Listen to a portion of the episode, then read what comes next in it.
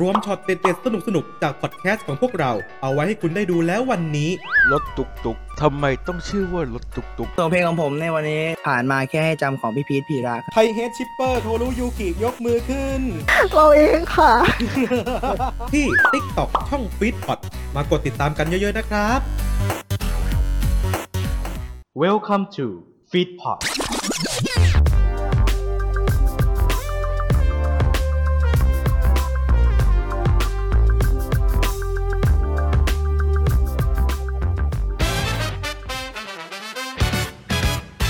ต้อนรับทุกท่านเข้าสู่รายการที่จะมาขายอนิเมะกันให้ถึงใจ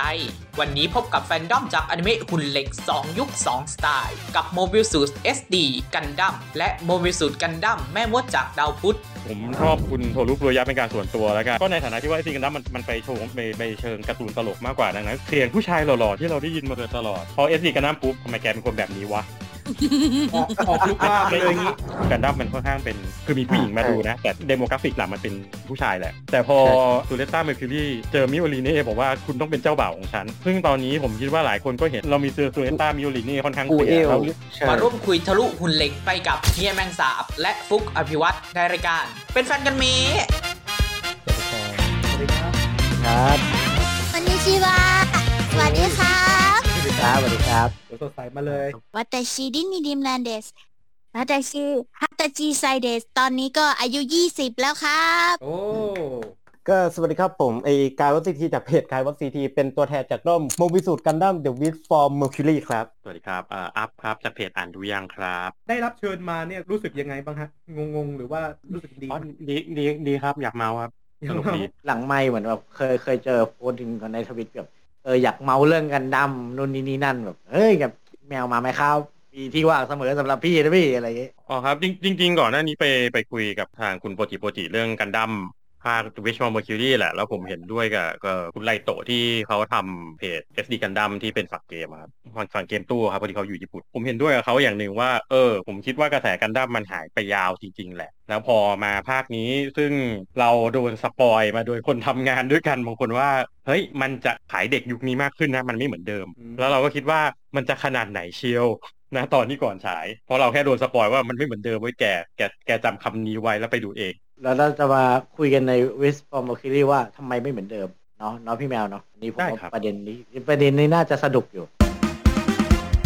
ช่วงขายอะไรก็ขายครับวันนี้มีผู้ใหญ่ใจดี ฝากข่าวมาประชาสัมพันธ์ครับผม จาก Japan Anime Movie Thailand ครับ หรือแจมนั่นเองนะครับฮ่าฮ่า กับโปรเจกต์สุดยิ่งใหญ่ครบรอบ 10 ปีของเกมมรณะอย่าง Sword Art Online ครับ ที่เปิดม่านคราวนี้เนี่ย จะมาสร้างปรากฏการณ์ความมันแบบที่คุณต้องร้องว้าวกันเลย กับซอสอาร์ตออนไลน์ Progressive The Movie สแกร์โซแห่งสนธยาโศกครับเริ่มฉายแล้วนะครับผมในโรงภาพยนตร์ทั่วประเทศที่เข้าร่วมรายการครับ ทั้งระบบปกติและระบบ IMAX เลยอุ๊ยเต็มที่มาก ใครสนใจนะครับผมเช็คสาขาที่ร่วมรายการได้ทางเพจของ Japan Anime Movie Thailand ได้เลย ใครเป็น fandom Sword Art Online นี่ห้ามพลาดโดยประการทั้งปวงครับ โอเค งั้นเดี๋ยวเราเริ่มจากฝั่งเก่าก่อนนะ ฝั่งของอ่า SD Gundam วันนี้เอามา2ภาคนะครับ เป็นภาคอะไรบ้างครับคุณดินี่ Mark One ถึง Mark 5แล้วก็ SD Gundam Gaiden ครับผมอ่าเอาเริ่มต้นจาก Mark One ถึง Mark Five ก่อนเลยนะฮะ เอาแบบขอย่อๆว่าเรื่องราวมันเป็นประมาณไหนไอ้ Mark หนึ่งถึง Mark ห้าเนี่ยมันจะเป็นตอนของแบบล้อเลียนจากจักรวาล UC เอามายำรวมๆกันนะครับผม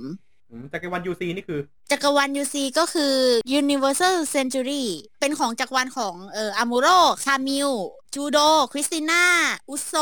บานาช นะครับ ที่จริงอะมันเคยเป็นมังงะล้อเลียนมาก่อนนะครับผม แต่ต้องขออธิบายคร่าวๆว่า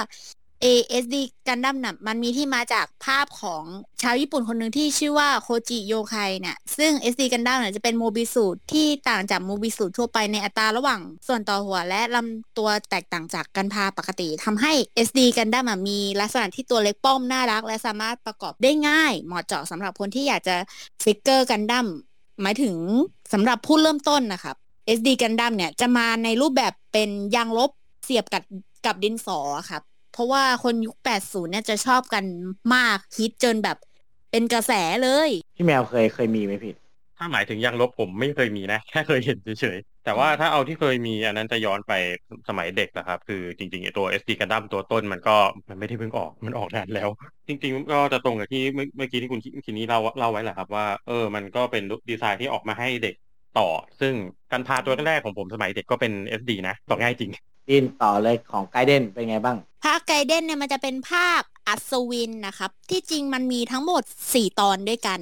มันเป็นอ่าฮะทีมอัศวินเพื่อภารกิจไปตามหาเออแผ่นพิมพ์ภาพพิมพ์หินน่ะ เพื่อมาเป็นร่างซูเปอร์เพื่อไปปราบซาตานกันดั้มครับ แล้วเคยออกมาเป็นการ์ดเกมด้วยนะ ตั้งแต่ภาคแรกจนถึงภาควิงส์หรือไม่ก็วิกตอรี่ ซึ่งซึ่งในในไกเดนเนี่ยมันจะมีตัวหนึ่งที่แบบเด่นกว่าชาวบ้านเขาไม่แน่ได้ใจว่าแบบในซีรีส์นี้มันจะมีตัวหนึ่งที่ที่รู้จักก็คือ Knight Gundamใช่ค่ะอ่าทั้ง SG โมเดลทั้งตัวแบบเรียวโมเดลคือสวยมากมันมันสวยมากครับ ซึ่ง Knight Gundam มาได้ต้นแบบจากเออ RX 78 2กันดั้มนี่เอง อันนี้ขอถามก่อนว่า คุณดีนี่เนี่ย ไปไปพบกับสองอันนี้ยังไง เจอก่อนหรือเจอหลังเอลโดรันไหม น่าจะเจอหลังเอลโดรันนะ ถ้าจำไม่ผิด อไปเจอได้ไง ไปไปเจอใน YouTube ตอนที่ไปดู SD Gundam Seas ที่มันเป็น4ตอนพิเศษอะ่ะ มันน่าสนใจก็เลยไปดูติดตาม แล้วพอไปดู SD Gundam Seas เสร็จก็ไปดู SD Gundam ภาคจักรวาล UC เลย ซึ่งต้องขอบอกว่าแอนิเมะ SD Gundam เนี่ยคือแบบมันมีเริ่มต้นมาจากเอ่อ Mobile Suit Gundam Char's Counterattack ในปี 31 เนี่ย หลังจากหนังเนี่ยได้รับกระแสนิยมช่วงหนึ่ง แล้วคนที่เขาวาด เอ่อ SD Gundam Mark วันจนถึง Mark ไฟเนี่ยก็คือคุณเกนซาโต้เออที่เขาช่วยทำหนังเกี่ยวกับแม่มดน้อยโดเรมี แล้วก็แบบเคยไปทำมังงะล้อเลียนที่ชื่อว่าบัคุโชเซนชิ SD Gundam ในชื่อภาษาไทยเรียกว่านักรบ SD Gundam อลเวงซึ่งตีพิมพ์จากโคดันชะมีทั้งหมด 8 เล่ม บางตอนจะเป็น4แก๊กสั้นๆ ครับ ให้อ่านด้วย แล้วดันไปเตะตากับซันไรส์จึงตัดสินใจรับเกนซาโต้เข้ามาทำงานเป็นแอนิเมเตอร์ให้กับซันไรส์ครับ ไปดูตอนในภาค Mark One ก่อนครับ Mark One คือแบบสนุกนะ ถึงแม้ว่าจะไม่ได้ดูต้นฉบับมาก่อน คือแบบMark One น่ะ มันจะเป็นยุคบุกเบิกเลยนะ ในการดูกันดั้มแบบมิติใหม่แบบกาวหลุดโลกมาเลย ก่อนที่จะมาเป็น SD กันดั้มแอนิเมได้คือแบบปรึกษานักพากย์เลยอะไปเจอคอมเมนต์หนึ่งเขาบอกว่า พอเป็นภาค SD นี่ยชูอิจิอิเคดะที่รับบทเป็นชาอัสนาเบิลอะ เขาบอกว่ารับได้ แล้วแกก็พากย์ชาแบบรั่วๆด้วยนะ ถ้าถ้าเคยใครเคยฟัง FC กันดั้มก็น่าจะรู้กันอยู่อะอันเนี้ยขำงั้นแต่เราถามต่อไปแล้วกัน ตัวละครตัวไหนที่ชอบ อ่า ต้องใช้คำว่าหุ่นตัวไหนที่ชอบ เออนิวกันดั้มหรือไม่ก็ กันดั้ม original สองตัวนี้มันเป็นตัวรุ่นบุกเบิกเลยนะ ของกันดั้มยุคแรก ๆ แล้วค่อยมาเป็นเซตากันดั้มดับเบิลเซตากันดั้มอ่าเพราะว่าถ้าถ้าตาม gen แล้วมันจะมันจะเป็นแป้นๆของมันไปเรื่อยๆเรื่อยๆเรื่อยๆไง RX 78ก็ไล่มาเรื่อยๆเรื่อยๆเรื่อยๆก็ขึ้นสักการะใหม่ก็เป็น V ก็ก็ก็ว่ากันไปเนาะใช่ประตัวละครตัวไหนที่ชอบ ถ้าเป็นภาค SD นะ ก็คือชาอัสนาเบิลกับน้องคามิว ไมไม่เป็นอามูโรชอบไบรท์โนอาด้วยอ่ามีไบรท์เรื่องเนี่ยเนี่ยเนี่ยเป็นเรื่องเป็นเรื่องที่แปลกมากคือ จริง ๆ คนคนน่าจะชอบอามูโรมากกว่าเพราะอามูโรเป็นพระเอกอะพูดพูดถึงแบบตามหลักความเป็นจริงนะแต่แบบ มีคนชอบอามูโรน้อยมาก แต่ชอบชาเยอะ ถึงหุ่นจะไม่เท่เท่าไหร่แต่แบบคนขับคือเทพอะเออก็เพราะว่าไอ้ชามันขับหุ่นโมบิลสูตรเยอะมาก คือแบบ เยอะจนใช้สิ้นเปลืองอะ่ะแล้วแกแบบ พออยู่ในภาค SD คือแกแบบภาคโคตรรั่ว แล้วก็แบบรั่วในชนิดที่แบบโคตรขำอะ่ะ และแกเคยภาคเป็นออมมิสึกันดั้มด้วยนะ ในมูชากันดั้มอะ ในMark สามตอนที่สองซึ่งแบบเราจะเห็นพี่อีเคดาที่เขาพากย์เสียงอะคือแบบนอกจากความจริงจังแล้วยังพากย์ขันได้ด้วยอะอะแล้วเลยอีกตัวละครหนึ่งนี่ใครนะ คามิวบิดันซึ่งถ้าคามิวในภาคปกติอะทุกคนก็น่าจะรู้กันอยู่ก็คือ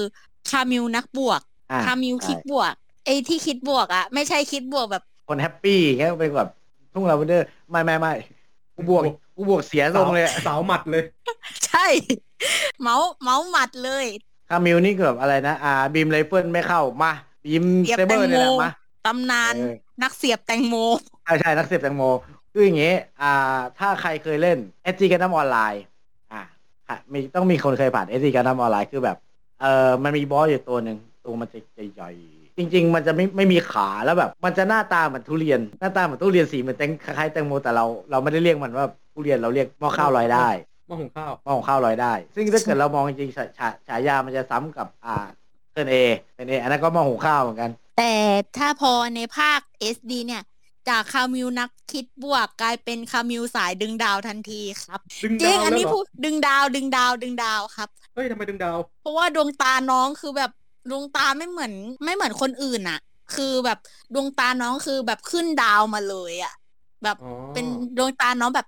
ท้องฟ้าแล้วก็มีดาวเต็มตาเลยอะเนี่ยแหละที่มาฉายาว่าเพราะว่าเป็นประดึงกายดาเป็นวดวงดาวเออเขาใช่เขาครับตาเขาตาเขาวาวไงเป็นประกายไอ้ดึงดาวไม่แน่มันอาจจะกาวเพราะเนื้อเรื่องก็ได้นะ เนอะ ใช่ครับเนื้อเรื่องมันกาวครับ วิบายโนอาจริงๆต้อง ทำไมพอถึงพูดถึงไบร์ทแล้วนึกถึงฉากที่ตบอโมโล เป็นมีมในตำนานเลยล่ะ เออเอน่าอน่าจะน่าจะขึ้นเพลงว่า เวทีแห่งนี้ไม่มีพี่เลี้ยงจะคอยเสี่ยมสอน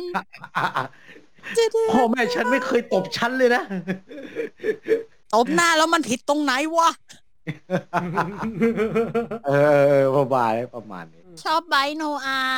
ตรงที่แบบหน้าตาแกคือแบบตาตีน่าน่ารัก พออยู่ใน SD คือน่ารักไงแต่พอในเวอร์ชั่นที่เป็นปกติคือแบบ แกเป็นคนที่แบบจริงจังแล้วแบบถึงจะมีความไม่เต็มใจ เพราะว่าแกแบบโดนจับพลัดจับผลูไปเป็นกัปตันตอนอายุสิบเก้าทั้งทั้งๆที่แบบด้วยความไม่เต็มใจของแกอะฉายาก็คืออีไบร์ทก็คือนักกินเด็กหืมไปได้กับมิไลใช่ได้กับมิไลมิไลเด็กกว่า ใช่ที่มาของคำว่านักกินเด็กในตำนานแต่ถ้าเป็น SD อะอีไบร์ทเนี่ยแทบจะไม่ค่อยมีบทเลยนะ เอาจริงๆใน SD อะกลายเป็นตัวประกอบมันจางมันจาจางงจางจางถ้าถ้าสังเกตใน Mark One นะคือแบบแจ็คโผล่แค่ไบร์ทมาแค่แค่ตอนเดียวตรงที่ว่าแบบเฮ้ยหยุดเดี๋ยวนี้นะในฉากตอนที่ไอ้พวกแก๊งซีออนอะ มันไปพังรีสอร์ทอะอืมรีสอร์ทของทั้งสามพันหน่ออะอีไบร์ทมาแค่ตอนเดียว ตกน้ำตาย อ้าว จบก็จบไม่ง่ายๆอย่างเงี้ยเลยนะ ใช่แล้วก็แต่ถ้ามันเด่นอะ น่าจะเป็น Mark Two ในตอนที่หนึ่งอะที่ชื่อตอนว่าเอออะไรนะ The Roaring Colony Fair หรืองานแสดงโคโลนีซึ่งอีไบร์ทเนี่ยมีบทที่แบบถึงจะไม่มากแต่ก็ฮาได้อยู่ ถ้าใน Mark Two ในตอนที่หนึ่งอะไบร์ทจะเป็นคนกวนตีนอะอืมเอาง่ายๆ เป็นคนกวนตีนคือแบบいらっしゃいませ いらっしゃいませ พอชิราโคจะเข้าไปในงานอะ ชิราโคบอกไบร์ทว่า คุณไบร์ทช่วยเข้างานให้ผมหน่อยเถอะครับ ผมไม่มีตังค์อ้าวอีไบร์ทบอก ไม่ แล้วแบบพยายามจะขายของทุกอย่างให้อีไบร์ทแต่อีไบร์ทก็ทำเป็นไม่สนแบบกวนตีนแบบいらっしゃいませ いらっしゃいませ แล้วก็แบบแกล้งทำไปเป็นไม่ได้ยินจนชิราโคโมโหอะแบบเฮ้ยฉันขายไซรัปชิราโคไซรัปชิราโคไซรัปชิราโคไซรัปชิราโคไซรัปชิราโคแล้วไอ้ไบร์ทก็สวนพูดขึ้นมาว่าหุบปากเดี๋ยวนี้เลยนะที่จริงฉันก็อยากดูสาวๆเต้นเท่านั้นแหละ แล้วก็ปิดอย่างนี้ไป ที่จริงอะ คนพากย์ไบรท์ โนอาก็คือเป็นคนพากย์ไบรท์ โนอาคนก่อนนะ ไม่ใช่คนพากย์ไบรท์ โนอาในปัจจุบันนะพากย์ตัวอื่น ๆด้วยนะ ถ้าจำไม่ผิดน่าจะเป็นเอ่อฮยากุชิกิในมาร์คสามแล้วก็ R E G Z ในมาร์คห้าตอนที่หนึ่งถ้าจำไม่ผิดนะไบรท์ก็แบบ ถ้าในตอนที่สองของ Crazy Race เนี่ยไบรท์อะจะเป็นคนขี้แกล้งไนท์อามุโร่อะ เอ้ย ไม่ใช่ดิ ไนท์ไนท์กันดั้มในกันดั้มพูดผิดพอแกล้งไปมาเอ้าดันกลายเป็นตัวเองเฉยเลย ก็เพราะว่าไบรท์อะไปแข่งรถไงคือจะไปชนกับไนท์กันดั้มโดยการเอาล้ออะไปเสียเพื่อให้รถของไนท์กันดั้มเพื่อเสียหลักกลับกลายเป็นว่าตัวเองเสียหลักซะเองหักไปครึ่งหนึ่งแต่ว่าแกก็น่ารักนะแต่ทรงผมเอกลักษณ์คือสีเขียวเลยล่ะ น่ารักสุด ถ้าถ้าอธิบายผิดขอโทษด้วยนะครับ พอดีตื่นเต้นไปนิดนึงย้อนมาถามพี่แมวบ้างพี่แมวในในช่วง UC เนี่ย พี่แมวชอบตัวละครตัวไหนบ้างอืมเดี๋ยว อันนี้เราต้องแยกหัวระหว่าง UC กับ SD ก่อนพระคุณ อะเพราะว่ามันเขาเรียกอะไรอะ มันจะมีไทม์ไลน์ของตัวละครบางตัว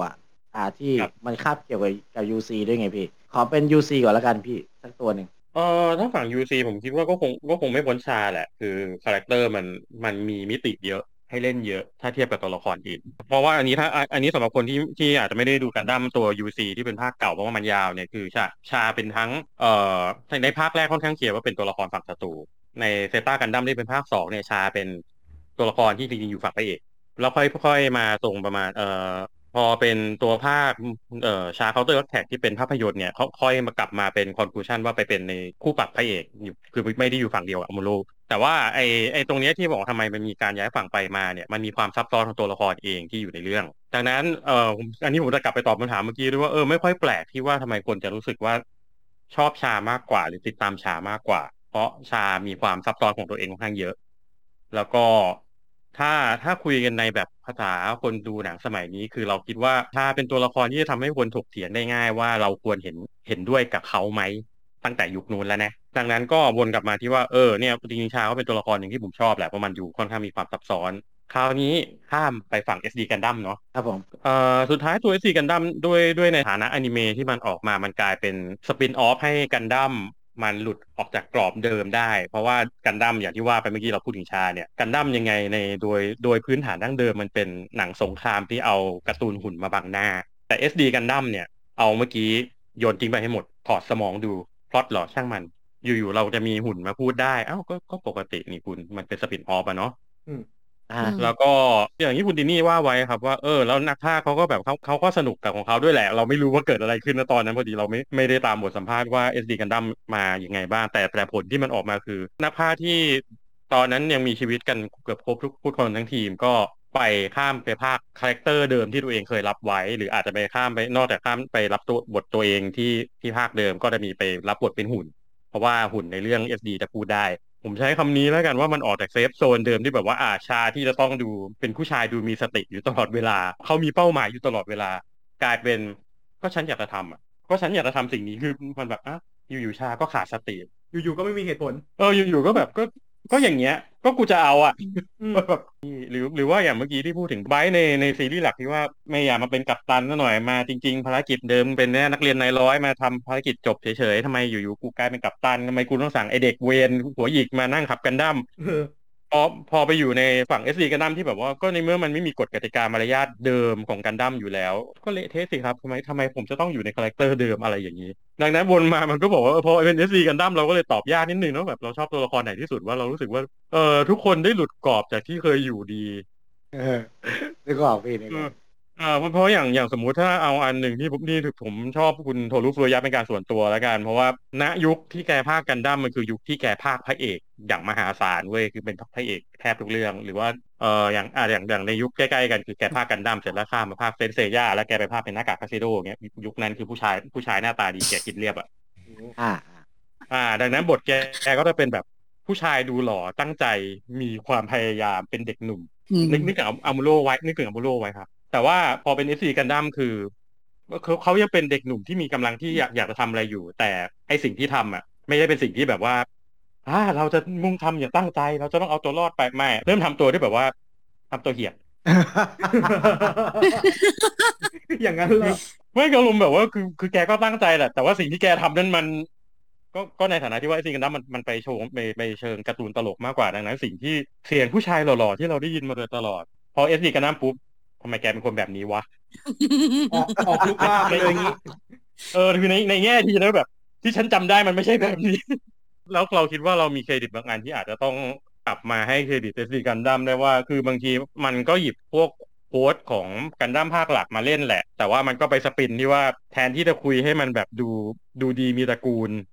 มันเอาไปปั่น อ่าอ่าอันจะยับ มันเอาไปปั่น แล้วก็จริง ๆ อีกอันหนึ่งที่อันนี้อันนี้ไม่ได้มา SD กันดั้มแต่มาจากตัวคุณโทรุตอนที่มาไทย หรือว่าตอนที่แกมามาหลายๆประเทศคือ ไอ้สุดท้ายประโยคที่ว่าพ่อนี่ไม่เคยตบหน้าฉันเนี่ยสุดท้ายมันเป็นมีมแล้วแกเอาไปใช้เป็นมีมแกก็รับความเป็นมีมแล้วแบบ พอพากย์ให้มันเสียหายแล้วก็แบบ คุณพระเออมัน แล้วเราก็รู้สึกว่าเออตอนที่แกพากย์อีกันดั้มเราก็คิดว่าเออเฮ้ยมันคงเป็นบทเว้ยแต่พอพอเจอตัวจริงด้วยมันก็จะมี moment ที่แบบว่า นี่มัน inner นี่หว่า ไม่ซึ่งซึ่งมันจะสอดคล้องกับที่ว่าอ่าตอนทำกันดั้มภาคหลักอะครับ ตรงภาค UC พวกเอ่อภาคแรก ภาคแซดแล้วก็กับ Char's Counter ที่คุณเอ่อโทมิโนะยูชิยุกิที่เป็นบิดากันดั้มท่านหนึ่งเขาเขาพยายามสร้าง story ให้มันซีเรียสแล้วก็มันก็เป็นเรื่องเล่าที่ว่าในในการคุมพากย์แกจะไปคุมด้วย และแกก็ค่อนข้าง sensitive กับการ ให้ dialogue มันออกมาตึงๆ พอปุ๊บเออโอเคละในเรื่องหลักมันก็เลยค่อนข้างตึง แล้วก็มันก็มีความที่อ่าอย่างทั้งคุณโทรุฟุรุยะหรือคุณอิเคดะชูอิจิที่พากย์ชาร์แกก็จะมีแบบ ฉันเข้าถึงมันแล้วเวลาพากย์แกก็จะซีเรียสซีเรียสหน่อยในในกันดั้มภาคหลักอ่าแต่พอไป SD กันดั้มก็คือโทมิโนะไม่มาดูใช่ไหมครับ ไม่ไม่ไม่น่าจะมาดูอะ ที่เราคุยเรื่องซีเรียสเมื่อกี้เนี่ยพวกมึงซีเรียสกันได้จริงเหรอวะเออถ้าพูดแบบหยาบคายมึงอย่างนี้โยนทิ้งไม่หมดเว้ยเพราะแบบ โอ้โห ถอดสมองพากย์กันอะเออซึ่งซึ่งเราด้วยวัยปัจจุบันของแกคือด้วยความที่ว่า SD กันดั้มมันการ์ตูนเก่า แล้วก็พัฒนามาเป็นภาคอย่างเมื่อกี้ที่ว่าคือจะมี SD กันดั้มตัวตัวเวอร์ชันแรก ๆ ก่อนที่เป็นไล่ Mark หนึ่งถึง Mark ห้าแล้วมันก็จะมาเป็นเอ่อ SD ไกเดนแล้วก็ค่อยมาเป็น SD กันดั้มฟอร์ SD กันดั้มนู่นนั่นนี้ตามมาอีกทีหลังเอ่อตอนหลังนักพากย์ที่เริ่มเสียชีวิตกันบ้างเขาก็เลยมีการเปลี่ยนตัวกัน แล้วก็รู้สึกจะมีคุณอิเคดะที่พยายาม พยายามกลับมาพากย์บทไร้สาระมากที่สุดเท่าที่ทำได้ ก่อนที่ตอนตอนหลังสุดก็ติดใจตอนหลังสุดก็ค่อยๆตอนหลังสุดก็ค่อยถอนตัวไปแล้วค่อยเปลี่ยนเป็นคนอื่นที่แบบว่าอะคนอื่นก็เริ่มมาพากย์เป็นตัวหุ่นที่แกเคยพากย์แล้ว แกก็เริ่มไม่มาพากย์เองแล้ว หรือว่าเอาขั้นสุดที่ว่ามันโดนสปินออฟมาเป็นกันดั้มซังที่เป็นแซลกันดั้มภาคแรกโดยตรงเลย อันนี้ก็อ๋ออ๋อแกไม่เอาแทบแทบจะไม่มีนักพากย์เก่ามาแล้วอันนี้แต่อันนี้เข้าใจได้ว่านี่เป็นเรื่องวัยแล้วว่าเออ คือไปต้องแหกปากขนาดนั้นบทขาดสติขนาดนั้นอ่าคงคงเริ่มไม่ไหวกัน แต่ว่าณตอนที่ทั้งคุณโทรุฟุรุยะกับคุณอิเคดะยังไหวกันอยู่ เวลาแกไปภาพบทขาดสติแล้วเราก็สงสัยว่าแบบ ในใจพวกแกคิดอะไรตอนรับงานนี้วะ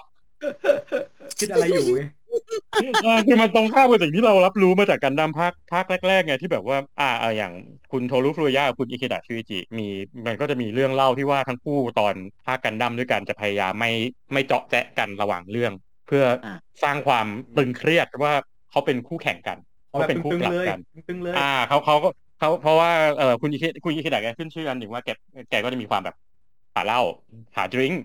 อะอ่า มันก็เป็นเรื่องเรื่องที่มันเป็นเหมือนเป็นเรื่องเวลนูอยู่แล้วว่าเออถ้าแกแกภาคเสร็จแกจะไปดริงก์แล้วก็มันมันก็จะมีเรื่องเล่าว่าสองคนนี้คือพยายามถ้ายังไม่จบงานแบบจบทั้งเรื่องจะไม่ไปดริงก์ด้วยกัน เพื่อให้เรื่องมันมีความตึง แต่พอมาถามว่าแล้วไอ้กันดั้มซังเนี่ยดริงก์กันในห้องอัดเลยเปล่าวะทิ้งสติกันไปแล้วอะหรือใช่หรือว่าแบบใช่แล้วมันก็ตั้งกันประท้วงคำถามแบบว่า เออ พกกาวกันไปกี่กระป๋องก่อนก่อนเข้าครับ คือเราเข้าใจว่าคนเขียนบทหรือว่าตั้งแต่ตัวมังงะของคุณซาโต้แกแกมีความเทกาวทิ้งไปในการ์ตูนอย่างมหาศาลอยู่แล้ว แต่เราก็แค่สงสัยต่อว่า พอมันเป็นอนิเมะเนี่ย มันเกิดอะไรขึ้นได้ขนาดนี้กลุ่มเป้าหมายของ SD กันดั้มมันก็มีความเป็นเด็กหน่อยหนึ่งแต่แต่เราแค่สงสัยว่า ตอนพี่พากย์พี่ brief เป็นยังไงวะเออจริงๆก็สงเราสัอยากเราอยากรู้แค่นี้แหละแล้วหลังแล้วประเด็นคือพอแกแก่ขึ้นมาแล้ว ซึ่งแบบอันนี้ต้องข้ามมาปัจจุบันที่ว่าปัจจุบันเราก็จะเห็นว่าคุณคุณโทรุฟุรุยะกับคุณอิเคดะแกก็จะรับบทแค่ เอ่อตัวละครที่เริ่มสมกับเสียงแก อันนี้เพราะว่าเรื่องอะอย่างอย่างเมื่อกี้ที่พูดถึงไปแล้วคุณอิเคดะแกตอนพากย์กันดั้ม Origin แกแกก็มี comment เหมือนกันว่า ไม่ไม่ค่อยอยากพากย์ตอนตอนวัยรุ่นเท่าไหร่ เพราะว่าเสียงแกเริ่มดัดไม่ถึงละอย่างตอนนี้ที่แกพากย์โคนันกันอยู่ซึ่งก็พากย์เป็นอมูโรกับตอนนี้แกก็พยายามใช้เสียงที่เป็นแบบเสียงเสียงปกติอะไม่ได้กลับไปใช้แบบเสียง power power ตะโกนมากนานๆทีถึงจะพากย์อะไรเงี้ยซึ่งซึ่งมันก็เลยทำให้แบบ ทำให้น่าสนใจว่าณตอน SD กันดั้มที่พวกแกยัง fresh กันเบอร์หนึ่งตอนนั้นเกิดอะไรขึ้นวะ จริง ๆ อันนี้มันก็จะข้ามมาที่ถึงคนภาคไบรท์ที่ว่าเออเพราะว่าจริงๆเอออย่างที่ว่าคือกวนของคุณโทรุกับคุณอิเคดะแกภาคด้วยกันเยอะในยุคนั้นใช่ไหมครับอ่าใช่เพราะว่าเพราะเพราะว่าอย่างคนผมขออภัยผมจำชื่อคนเอ่อนักภาคที่ภาคไบค์คนแรกไม่ได้ แต่ว่ามันจะมีพอยที่ว่าคุณโทรุแกขอปฏิเสธไม่ไม่พากย์บทเซย่าต่อเพราะว่าคนพากย์ไบรท์จริงๆ แกพากย์ชิริวแล้วแกเสีย แกเคยพูดว่าเออเขาเขาไม่ค่อยอยากกลับไปเพราะเขาบอกว่าถ้าอย่างตอนตอนเซย่าแกบอก element หนึ่งที่มันได้คือทีมพากย์ที่อยู่ด้วยกัน แล้วถ้าจำไม่ผิดคือ พอมันเซย่ามันมีรีเมคพอดีคนคนพากย์เสียไปแล้วสองคนแกเลยขอไม่รับบทต่อเราก็อ่านมาเบอร์หนึ่งว่าไอตอนกันดั้มภาคแรกเนี่ยคือ มันเป็นการ์ตูนเจ๊งที่ถ้าถ้าคนรู้ประวัติกันดั้มภาคแรกจะรู้ว่าจริงการ์ตูนมันเจ๊งแต่ทีมพากย์ค่อนข้างกลมเกลียวกัน เราเลยไม่ค่อยแปลกใจที่ว่าเออนะตอนที่มันพากย์แล้วขาดสติเนี่ยมันก็คงขาดสติไปด้วยกันนั่นแหละใช่ใช่แบบพาพากันไปอะไรอย่างเงี้ยเราจะใช่ร่วคืมอไปว่าด้วยกัน อืมผมก็ก็คิดแบบนั้นแล้วก็เห็นผมแล้วก็กลับมาที่ว่าเออก็คงคิดว่าไอ้ที่หลังๆที่พวกแกไม่กลับมาพากย์ SD กันก็คงเพราะว่าเออทีมพากย์เหมือนที่คล้ายๆที่ว่าไปเมื่อกี้ว่าแกค่อนข้างแคร์ทีมพากย์เก่าแหละมันมันมันยุคเปลี่ยนผ่านหรือเปล่าพี่เอ่ออันนี้ถ้าคุยในเชิงประวัติศาสตร์อาจจะใช้คำว่าเปลี่ยนผ่านไม่ได้ครับ มันน่าจะเป็นยุคก่อนที่สิ่งสิ่งที่เซยูจะเป็นไอดอลละกันน่าจะถูกที่สุดอืม ถ้าพูดเปรียบเทียบกับไทยยุคหนึ่ง มันก็เหมือนว่าเซย์ยูเอ่อเซย์ยูมันก็มีแค่กลุ่มเดียวอะครับอะไรอย่างเงี้ยแต่ว่าพอมา 90 แล้วเซย์ยูเอ่อมันก็มีนักพากย์ใหม่ขึ้นมาเรื่อยๆอะไรอย่างเงี้ยมันก็เหมือนแบบอะโอเคแล้วก็เริ่มขายซิงเกิลได้ขายหน้าตาได้เป็นแล้วแต่คนกัน อันนี้ก็เข้าใจว่าตอนยุคของคุณโทรุที่แกพากย์กันดั้มตั้งแต่หนึ่งเก้าเจ็ดเก้าถึงเก้าแปดศูนย์มันคงคงมีความร่วมหัวจมท้ายกันมาเยอะแหละเลยไปไหนไปกันแม้แต่งานที่ไม่ต้องใช้สติอีกแล้วก็ไปด้วยอืมอ่าอ่า เรามาพูดถึงฉากประทับใจดีกว่าดีนมีฉากประทับใจไหนบ้างใน SDถ้าเราไปเยอะเนี่ยคงคงอาจจะพูดไม่หมดนะเขาแบบตึงๆเลย ฉากหนึงสักสักฉากหนึ่งถ้าถ้าเป็นฉากที่จะฮิตกันที่สุดก็คือตอนหนึ่งก็คือวิวกันดั้ม stand up มันจะเป็นตอนที่มีเนื้อหาแนวตลบขบขัน และล้อเลียนเนื้อหาของภาคหลักก็คือภาคหนึ่งซึ่งเราจะสังเกตฉากภาคหนึ่งกันเยอะมากอะรวมถึงฉากตอนแรกที่มีแซค สีเขียวสามตัวบุกโคโลนีมีฉากอะไรอย่างนี้ แล้วก็มีกันดั้มเซตากันดั้มเออดับเบิลเซตากันดั้มมาร่วมแจมแล้วมันจะมีฉากไอ้สามดาวดำอะที่ไปสู้กับกันดั้มอะอ่าอ่าอ่าก็เพราะว่าไอีอีสามดาวดำนั่นอะ มันไปฆ่ามาทิลด้าจนตาย เจมาทิลด้าถ้าถ้าใครเคยดูภาคแรกน่าจะรู้กันอยู่ แล้วอามูโรคือแบบไปแก้แค้นไงแต่ถ้าเป็น SD คือแบบมันไม่ได้มาแค่ตัวเดียว มันมาสามเอ้ย มันมาสองคนรวมเป็นสาม มีเซตตามีดับเบิลเซตตามารวมกัน คือพอต่อสู้จริง ๆ กลายเป็นว่ากันดั้มต่อสู้แค่คนเดียว อีกสองคนที่เหลือคือแบบ เออเราเราจะเข้าฉากได้หรือยัง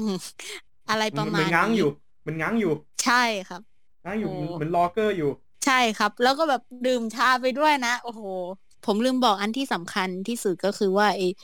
SD เนี่ย มันย่อมาจากคำว่า super deform มันจะตัวเล็กแล้วก็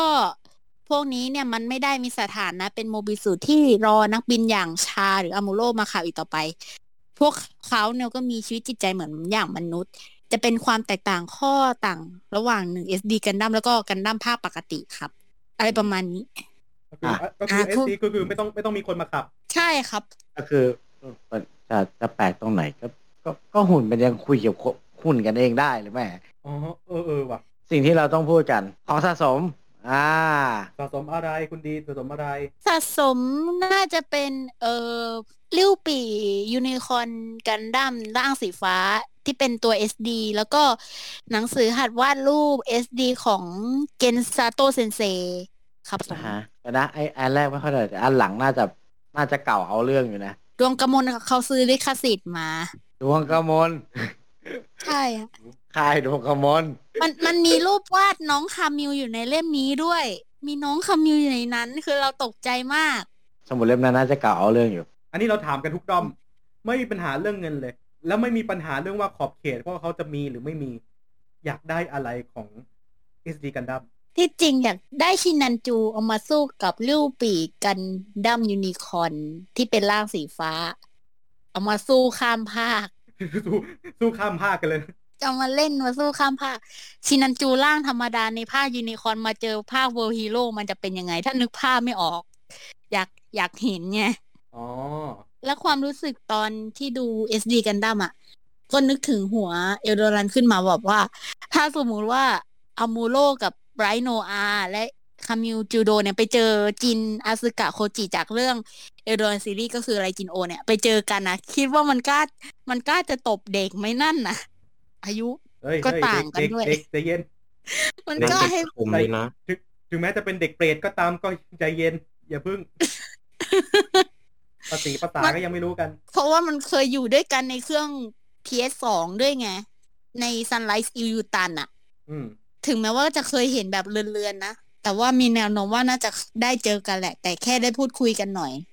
แต่ถ้าหากใน Super Robot t y s o n ภาค 3DS เนี่ย อาจจะไม่ค่อยได้พูดคุยกันด้วยซ้ำนึกภาพไม่ออกว่าถ้าพวกแก๊งสามพันหอกพวกจินอาซึกะโคจิเนี่ย ไปอยู่กับอามูโรกับไบโนอาเนี่ยมันจะเกิดอะไรขึ้น พวกเขาทั้งสามคนจะเป็นนิวไทกันไหมเนี่ย นึกภาพไม่ออกเลย นี่คืออ่าอ่าส่วนของ SD Gundam สุดท้ายนี้นะฮะ อยากให้คุณดินนี่ขายหน่อย ใครที่เป็น FC กันดั้มนะคะ ที่เคยดูภาพปกติมาทุกวันแทบจะไม่ได้ดู SD กันดั้มก็ลองไปดูภาค SD กันดั้มสักนิดหนึ่งเปิดใจกันนิดหน่อยนะคะ เพื่อจะได้ล้างความเครียดกัน เออถึงมันอาจจะดูจริงจังสักหน่อยหนึ่งอะไรประมาณนี้ครับผม ส่วนภาคไกเด้นก็สนุกนะ มันมีแบบรู้ภารกิจมีบทเรื่องภารกิจว่าไปตามหาภาพแผ่นหิน อะไรไปปราบ Satan Gundam อะไรเงี้ย อันนี้มันแบบจะออกแนวซีเรียสนิดนึง ไม่ไม่ซีเรียสจ๋าเหมือนกับภาคปกติ หรือภาค Victory นะ ซึ่งแบบมันจะมีสี่ตอนก็มี l a c o n Hero The Legendary Giant แล้วก็ Order of Argus Knight แล้วก็ The Knight of Lights ซึ่งค่อนข้างจะสนุกด้วยนะ สนุกที่ว่าตรงที่ Knight Gundam มาสามารถเปลี่ยนร่างเป็น Super Knight Gundam ได้ ไปปราบ Satan Gundam แล้วมันจะมีบทภารกิจที่แบบให้เราแบบ สนุกน่าติดตาม ใน YouTube ก็มีด้วยนะ มีคนอัปโหลดไว้อะก็ไปหากันดูได้นะ SD Gundamไกเดนแล้วก็ถ้าใครอยากดูอันที่เป็นแบบแนวรั่วๆ แนวรั่วๆ เลยนะ ก็ขอให้แนะนำไปดู SD กันดั้มมาร์กวันจนถึงมาร์กห้าแต่ว่าถ้าใครที่ดู SD กันดั้มก่อน ค่อยมาดูภาคปกติ แนะนำให้ไปดูภาคปกติก่อน เพราะว่าเราจะได้รู้ว่าที่มาที่ไปมันเป็นอย่างไงอะไรประมาณนี้ แต่สำหรับภาค SD กันดั้มภาคใหม่ก็คือ ภาค World Hero เอออะไร Dragon นะ ลืม Legend Dragon Knight จะออกฉายในเดือนธันวาหรือไม่ก็ช่วงฤดูหนาว winter ครับ จะฉายในช่อง Gundam Info นะคะถ้าใครอยากดู SD Gundam World Hero ถูกลิขสิทธิ์ให้ไปดูช่อง YouTube ของ Gundam Info นะครับ มีทั้งภาค สามก๊กที่เป็น reboot แล้วก็ภาค World Hero นะครับ แล้วก็ภาคใหม่ล่าสุดจะฉายเร็วๆนี้ครับผมอันนั้นก็คือสกราชของยุคเก่านะครับเอติกันดัมแล้วก็เอติกันดัมไกเดนนะครับสุดใจคอคอเช้างอกอยู่พอสมใช่ควรถูกถูกใจเด็กหนวดชาวยูซีทั้งหลาย เด็กหนวดนะครับชาวยูซีนะครับผม ไม่ยูซีนี่ไม่ใช่แอนเตอร์เคนนะไม่ใช่นะ ไม่ใช่ไม่ใช่คนละคนละอย่างเออนะก็นี่แหละ นี่คือพาร์ทของ อ่า SD Gundam นะครับผมมาร์ควันถึงมาร์คไแล้วก็ภาคอ่าไกเดนด้วยนะครับผมช่วงหครับน้าผมนะครับ เราจะมาดูอีกฝั่งหนึ่งซึ่งเป็นฝั่งไม้ใหม่เลยครับใช่ใหม่ใหม่แบบกิ๊บกิ๊บกิ๊บกิ๊บเลยอืมครับ ก็คือซึ่ภางคของอ่าอ่า Wish for Mercury นะฮะหรือแม่มดจากดาวพุธนั่นเองคุณกายจะมาสอยให้ฟังจะมาผสมลงกับคุณอัพด้วยพักสักครู่หนึ่งครับแล้วกลับมาเจอกับเป็นแฟนกันเมะสักครู่ครับผมพักกันนะครับ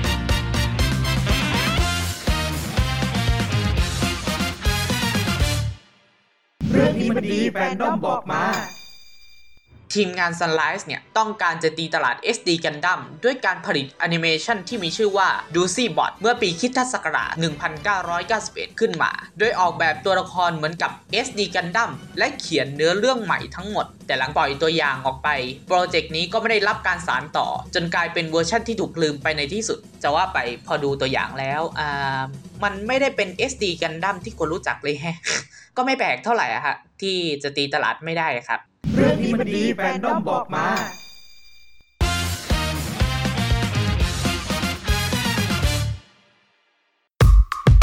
โฆษณาตรงนี้อย่างว่าง จะมีใครบ้างมาจับจอง มาครอบครองกันได้ ราคาไม่แพงมาคุยกันก่อนได้ที่ f e e d p o t 2019 at gmail.com และนี่คือพอดแคสต์ตอบคำถามเรื่องภาษา เพื่อคว้าเงินรางวัลสูงสุดถึงหลักพันบาท ซองจดหมายมีลักษณะนามว่าอะไรรอเรือถอถุงนะครับ เป็นคำยืมมาจากภาษาอะไรจะมาเดี่ยวหรือมาหมู่ก็สนุกได้สาระ ตอนนี้ก็เอาร้อยไปก่อนละกันค่ะ คิดว่าจดหมายมันควรจะเป็นซองเฉยๆ เขาวาดอะไรของเขาวะน่ะวอสเ e เวิร์ดคำไหนคำนั้น รับฟังได้แล้ววันนี้ทุกช่องทางของฟีดพอดเ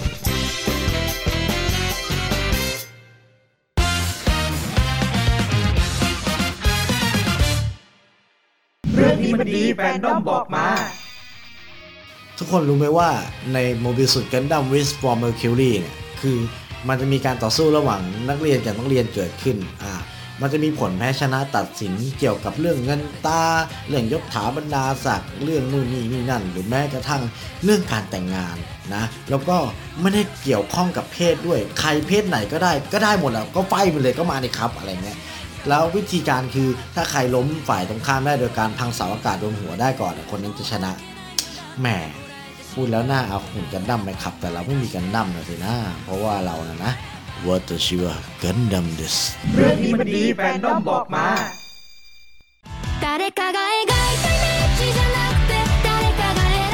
เป็นไปกันเมฆครับกลับมาแล้วครับในช่วงของเทปที่แตกประหลาดที่ตึงนะครับผมเพราะว่าเราได้พูดสองเรื่องไปในตอนเดียวก็ รกที่แล้วเราได้พูดตอนของ SD Gundam นะครับ ก็จะมี Mark 1ถึง Mark 5แล้วก็จะมีภาคการตั้งไกเดนด้วยนะซึ่งเบรกนี้นะครับ เราได้อยู่กับทั้ง 3 ท่านอีกเช่นเคยนะครับ คุณดินนี่นะครับ คุณกายนะครับ แล้วก็พี่อัพด้วยนะครับ ซึ่งเบรกนี้เราจะมาคุยกันเรื่องของกันดั้มภาคไม้ใหม่อะไรเงี้ยใช่ใหม่กิ๊บกิ๊บเลยแล้วก็แบบ อืมเขาเรียกอะไรอะ มันถูกจริตในบางคนแล้วไม่ถูกจริตในบางคน ใช้คำนี้ดีกว่า อ่าอันนี้เป็นเรื่องที่เราแต่เดี๋ยวเราจะดิสคัตกันในในช่วงต่อไปนะฮะเพราะว่าในตัวซีรีส์เนี้ย West for Mercury อะมันมันมีประเด็นน่าสนใจที่เราจะพูดกันเยอะมากเราให้คุณกายนะฮะเล่าหน่อยนะครับ เกี่ยวกับ The Wish from Mercury หรือเป็นมดจากดาวพุธของอ่าโมบิสุกันดั้มภาคนี้ว่า เรื่องราวมันเกี่ยวข้องกับอะไรและเนื้อเรื่องย่อคืออะไรไอ้ Mobile Suit Gundam Witch From Mercury เนี่ยเป็นเรื่องราวในปี AS 122 เป็นยุคที่บริษัทมากมายเดินทางสู่อวกาศโดยได้สร้างระบบเศรษฐกิจที่ยิ่งใหญ่ การที่ทุกคนจะเดินทางออกไปในอวกาศได้เนี่ยมันมีผลกระทบบางอย่างที่ส่งผลให้ร่างกายมนุษย์อะไม่สามารถ ใช้ชีวิตอยู่ได้อย่างเต็มที่ก็เลยได้เกิดการดัดแปลงร่างกายมนุษย์เพื่อให้สามารถอยู่ในอวกาศได้ ซึ่งเนื้อเรื่องก็จะดำเนินเรื่องราวโดยที่ตัวเอกที่ชื่อว่า Suletta Mercury พอมนุษย์เกิดการออกไปมากๆเข้า แล้วดัดแปลงอะไรมากๆเข้ามนุษย์บนโลกก็เกิดการต่อต้าน เพราะว่ามันไปลิดรอนสิทธิมนุษยชนแล้วไอ้ระบบที่มนุษย์ดัดแปลงเข้าร่างกายเนี่ยมันก็เกิดอาการข้อมูลไหลย้อนกลับทำให้มนุษย์คนที่ดัดทำการดัดแปลงไปเนี่ยจะเกิดอาการ ช็อกหมดสติ หรืออยู่ในอาการโคม่าเลย ซึ่งทำให้มันเป็นเรื่องราวที่มีทั้งโศกนาฏกรรมของครอบครัวนางเอก แล้วก็เรื่องธุรกิจไอ้ในโลกของ Gundam Witch From Mercury ครับคือเอาอย่างเงี้ยจะอธิบายอย่างคร่าวๆ เราจะว่าไปถึง UC ก่อน UC เนี่ยมันจะมีมนุษย์อยู่สองประเภทคือ old type กับ new type old type คืออันมนุษย์ปกติที่อยู่บนโลก คือ new type คือหมายว่ามนุษย์ที่ ขึ้นไปอวกาศจนเกิดการกลายพันธุ์ขึ้นมาอาจจะเรียกว่า new type ก็จะมีเป็นมนุษย์ที่มีไซโคคิน e ซิสอยู่ อ่า จะมีพลังจิตมีนู่นนี่นั่นอะไรมี อาจจะทำให้ร่างกายมนุษย์อะเกิดการเปลี่ยนแปลงและเพิ่มประสิทธิภาพแล้วก็เปลี่ยนไปแต่ว่าอ่าจักรวาลยูซีอะเขาบอกว่าพวกนิวไทจะเป็นหมันมีลูกไม่ได้อะไรอย่างนี้ที่ง่ายๆดีกว่า เอาเอาแบบไวๆอาซีดภาคซีดจะมีมนุษย์ปกติกับ Coordinator อ่า ก็จะเหมือนกันเหมือนพวก new type อะไรอย่างนี้ก็ อืมวิสปอร์เมอร์คิวรีก็จะคล้ายๆกันจะมีแบบการตัดต่อพันธุกรรมการเข้าไปอยู่บนอวกาศแล้วเกิดการเปลี่ยนแปลงของพันธุกรรมอะไรก็ว่านี่ก็คือเรื่องราวของ The Witch from Mercury เนาะเฮียใช่ใช่ครับเพราะว่า The Witch The Witch from Mercury เขาจะพูดเรื่องเรื่อง everything อีกหนึ่งจุด อ่า อันนี้อีกหนึ่งจุดคืออยากจะให้ไปดูเอาเองว่า เขาพูดเรื่องอะไรเพิ่มเข้าไปอีก อ่า มันจะมีเขาเรียกอ่าโปรล็อกเบ r ร์ d เดย์อ่า โปรล็อกเบ r ร์ d เดย์อันนั้นเปิดได้โหดมาก สำหรับไอ้ prologue คือมันมันก็จะคล้ายๆเล่าที่ผมเล่าไปแหละ แต่คือผมจะพยายามสรุปแล้วผมก็จะเอาเองนู่นนี่มาใส่จนมันสับสนแต่คือไปดู prologue มันมันจะอธิบายไอ้บางบางอย่างมันไม่ได้อธิบายเป็นคำพูด แต่บางอย่างจะถูกสื่อสารออกมาในรูปแบบของภาพที่ให้เราเห็นว่ามันเกิดอะไรขึ้นต่างๆ ภายในนั้น คือเขาจะบอกเลยว่าเออเนี่ย โลกยุคเนี้ย อ่า ยุคศักราชเนี้ยเปลี่ยนไปยังไงมนุษย์ขึ้นไปยังไง อ่า ใช้ชีวิตในอวกาศยังไง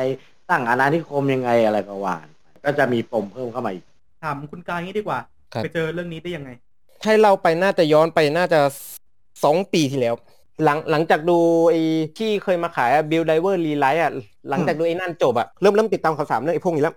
ติดตามไปติดตามมา เห็นข่าวว่า Sunrise จะทำ การ์ตูนหุ่นยนต์ซีรีส์ใหม่ เป็น movie กันดั้มที่เป็นเนื้อเรื่องต่อจาก Mobile Suit กันดั้ม Narrative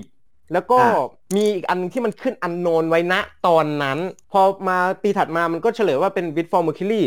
ระหว่างที่เราจะได้ดูเราเราก็จะได้ข้อมูลว่าเอ้ยมัน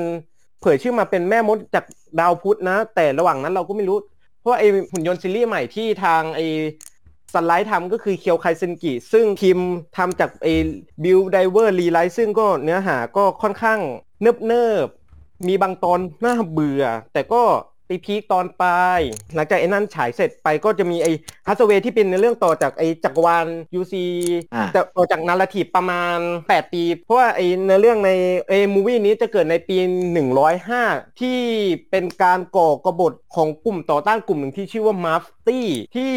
ต้องการให้มนุษย์ทุกคนออกจากโลกเพื่อให้โลกรับการฟื้นฟู ซึ่งหลังจากดูอันนั้นเสร็จเราเราก็ได้ได้ข้อมูล ว่ามันจะมีข้อมูลไอ้เป็นเด็กคนนี้จากอะไรนี้นะ พอ มาถึงก็คือที่ณปัจจุบันเราได้ดูจะพูดว่าอ่าช่วงกลางกลางๆปีโปรเจกต์กันดั้มมันจะเยอะมาก ๆ ที่ตกใจคือพอเปิดตัว Witch From Mercury กันพามาก่อนเลยจ้า ใช่ สิ่งสิ่งสิ่งที่ทุกคนตกใจคือเรื่องรูปร่างของหุ่นก่อน ใช่ใช่ใช่ใช่ นี่โดนตกใจเหมือนกันตอนแรกอะบอก Wish for Mercury เราดูตัว body หุ่นอะมันนึกถึงบาร์บาทอส ใช่แล้วแล้วตอนแรกคนอะ มันได้ยินชื่อ Witch From Mercury คนมันคิดว่าอภินิหารหรือเปล่า ด้วยด้วยความที่มีความว่าแม่มด แล้วตอนแรกคนมันก็คิดอ๋อกันดั้มขี่ไม้กวาดอะดิตายแล้ว คิดเหมือนผมเลยในเน็ตอะไรนะช่วงนั้นอะเห็นคนพิมพ์ว่ากันดั้มขี่ไม้กวาดเปล่าจริงๆมีมีมีอย่างนั้นจริงๆมีอย่างนั้นจริงๆแต่เรารู้อยู่แล้วเราเป็นคนดูกันน้ำเราแบบฮะนายนะโดนหลอกแล้วล่ะถ้านายกลับไปย้อนดูตั้งแต่ War in the Pocket นั่นแหละแค่ชื่อมันก็หลอก หลอกขนาดนั้นแล้วนายยังไม่ชินกันเองแล้วพ่อหนุ่มไอ้คำว่า pocket อันนั้นมันหมายถึงสงครามในที่ขนาดเล็กไงแต่จริงๆมันไม่ pocket นะสิโปโฟกัสมันมันไม่ pocket แล้วจังหวะเนี้ย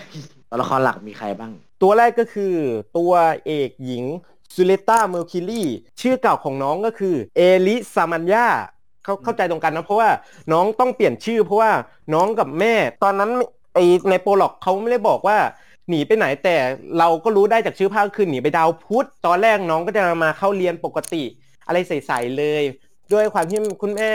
ส่งน้องมาโรงเรียนครั้งแรก เพราะว่าตั้งแต่น้องยังเด็กน้องไม่เคยไปโรงเรียนเลยน้องอยู่กับที่ดาวพุธก็จะมีแต่คนเฒ่าคนแก่ ส่วนตัวละครต่อไป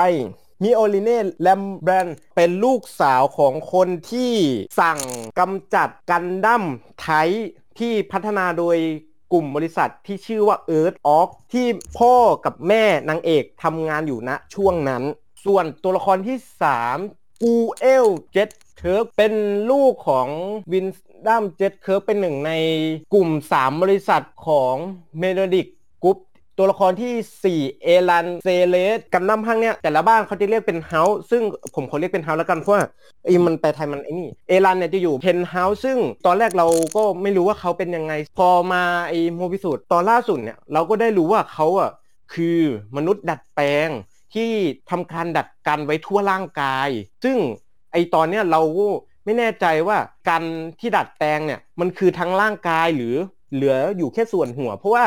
ถ้าใครดูในโปรล็อกอะมันจะมีภาพตัดแวบอยู่ช็อตหนึ่งที่เราจะได้เห็นว่า มันจะมีไอเหมือนเด็กคนหนึ่งอะที่มันถูกดัดแปลงกันตรงถึงกระดูกสันหลังหรือตรงแบบสะโพกหน้าอกอะไรทั้งหมดเลย และเราไม่เห็นส่วนดัดแปลงที่มันเชื่อมไปหนึ่งหัว แต่มันก็มีแบบสายอะไรไปหนึ่งหัว ซึ่ง อันเนี้ยมันจะเป็นอีกหนึ่งจุดที่เทปเนี้ยออกไปอะมันจะมีเฉลยอย่างแน่นอน ส่วน ตัวละครอีกตัวหนึ่งชาดิกเซเนรีแห่ง house เกรสลีย์เป็นลูกบุญธรรมของบริษัทเกรสลีย์ที่เป็นหนึ่งในสามยักษ์ใหญ่ของเบเนริกกรุ๊ปที่มีความสามารถทางด้านธุรกิจแล้วจะเป็นผู้มีสิทธิ์ ชิงในคนบริหารบริษัทในรุ่นต่อไป ซึ่งเขาเนี่ยมีความสนใจในตัวกันดั้มแอเรียลของซูเลต้ามาก เขาก็ไอสงสัยว่ามันคือระบบกันด์หรือเปล่า แต่คนที่รู้คนแรกจริง ๆ ก็คือไอเอรันที่เราพูดกล่าวถึงมาเมื่อกี้ ตัวละครคร่าวๆก็จะมีประมาณนี้ครับ เพราะว่าตัวละครมันเยอะจริง ๆ หลังจากที่มันฉายมาห้าตอนอะเดี๋ยวขอย้อนกลับมาหน่อย พี่แมวรู้สึกยังไงกับภาคนี้เกี่ยวกับอ่าตัวเอกที่เป็นผู้หญิงพี่ เพราะว่าผมเห็นในเน็ตคือเสียงแตกกันเยอะมากๆเลยพี่ จริงๆ ผมเคยพูดบ่นเป็นการส่วนตัวไปนานแล้วล่ะถ้าถามว่า คุณตกใจทำไมอะกันดั้มมีตัวเอกเป็นผู้หญิง มันไม่ใช่ภาคแรกอืมอ่าอ่า แต่ว่าโอเคถ้าคุณบอกว่ากันดั้มภาคหลักที่เป็นซีรีส์หลัก มันเป็นภาคแรกที่ตัวเอกเป็นหญิงก็อันนี้ใช่ อันนี้ใช่ แต่ถามว่าถ้าคุณตามกันดั้มมาในเบอร์เบอร์กว้างๆกันดั้มไม่ได้เป็นไม่ไม่ได้เป็นคนหน้าใหม่กันในการที่เอาตัวเอกเป็นผู้หญิงขนาดนั้นครับ เพราะว่าถ้าเอาเป็นพวก spin-off หรือแม้แต่เมื่อกี้ที่เราคุยไปถึงภาคของเอ่อ Boy in War War Pocket จริง ๆ แล้วตัวคริสติน่าแมคเคนซี่ของ War Pocket ก็ควรจะนับว่าเป็นตัวเอกหญิงร่วม ใช่ใช่ถึงแม้ว่าในอเรื่องไปโยนไปทางเบอร์นี่จริงๆมันโยนผ่านผ่านทางอัลเฟรดมากกว่าแหละ ซึ่งซึ่งมันก็จะสอดคล้องกับแนวที่เรื่องมันอยากเล่าตอนต้นตอนจบเลยว่าสงครามผ่านไปแล้วคือมันทำให้เกิดอะไรขึ้นนั่นแหละ แต่ว่าเราวนกลับมาว่าอะผู้หญิงเป็นตัวเอกไม่ใช่เรื่องใหม่ในกันดั้มอย่าง War Pocket ก็ คริสติน่าขับกันดั้มด้วยซ้ำถึงแม้ในเรื่องจะบอกว่านางขับได้ไม่เต็มประสิทธิภาพก็เถอะ หรือว่าถ้าถ้าเราเราจะเอ่อยังยังไม่ไปคุยถึงถึง spin-off ด้วยนะครับ ว่าจริง ๆ หลายภาคตัวละครหญิงก็มีบทบาทเด่นอยู่แล้ว จริง ๆ ผมเคยพูดติดตลกไว้อันหนึ่งว่าถ้าคุณเคยตามกันดั้มของโทมิโนะเอ่อคุณโทมิโนะเป็นคนที่แฟร์กับเรื่องเพศสภาพเพศวิถีอันหนึ่งคุณจะอายุเท่าไหร่คุณจะเพศไหนโทมิโนะสามารถเดินเรื่องให้มันต่อยหน้ากันได้ทุกคน อืมคือคุณเป็นผู้หญิงขอว่าเป็นผู้หญิงเหรอจะต่อยเรื่องปกติ เป็นผู้หญิงเหรอไปต่อยพระเอกความมี เป็นผู้หญิงไปต่อยผู้หญิงคนอื่น มีโทมิโนะทำมาแล้วทุกอย่าง อันนี้แซวๆคืออย่างเงี้ยนะครับแล้วถ้าถ้าเอาแกลบในที่ว่าอ่าอันนี้ในเรื่องจะเป็นยุคหลังหน่อยที่ว่าเอ่อมันจะมีภาคหนึ่งที่จริงๆผมกับเพื่อนก็คุยกันก็คือไอตัวกันดั้มspin-off เอ่อมังะภาค École du Ciel ที่คนเขียนจะเป็นคุณฮาชิโมโตะที่เป็นเอ่อคนออกแบบ character ของมาครอสเป็นคนวาดมังงะภาคนั้น ภาคนั้นคือเคลียร์เลยครับว่าตัวละครเอกเป็นผู้หญิง คู่ปรับก็เป็นผู้หญิง และเดินเรื่องใน UC ด้วยนะข้อเสียคือแกตัดจบยังไม่เขียนต่ออข้อเสียมีแค่นั้นดังนั้นผมผมก็กลับมาตอบในในฐานะตัวเองอะว่าเออสำหรับผมผมไม่ค่อยเซอร์ไพรส์ที่ว่าเออเราได้เห็นกันดั้มเป็นตัวเอกเป็นผู้หญิงนะ เราไม่ได้เซอร์ไพรส์มากว่าแบบเราแค่ถ้าถ้าถามว่าความรู้สึกเราคือแบบ เออในที่สุดเราก็ได้เห็นกันดั้มที่ตัวเอกเป็นผู้หญิงแบบจริง ๆ จังๆ อืม หลังจากที่ก่อนหน้านี้เนี่ย มันมีสุเป็นตัวเอกร่วม ไม่ใช่ตัวเอกเด่น แล้วก็ไม่ใช่ภาคหลัก เป็นภาคยิบย่อยอ่าแต่ตัวละครหญิงก็เด่นอยู่ในจักรวาลกันดั้มอยู่แล้วเอ่ออย่างอย่างที่ผู้ดำเนินรายการได้ได้คุยไปครับ ก่อนก่อนเริ่มอัดอัดกันเราคุยกันแบบกันระเบอร์หนึ่งแล้วว่าจริง ๆ ผม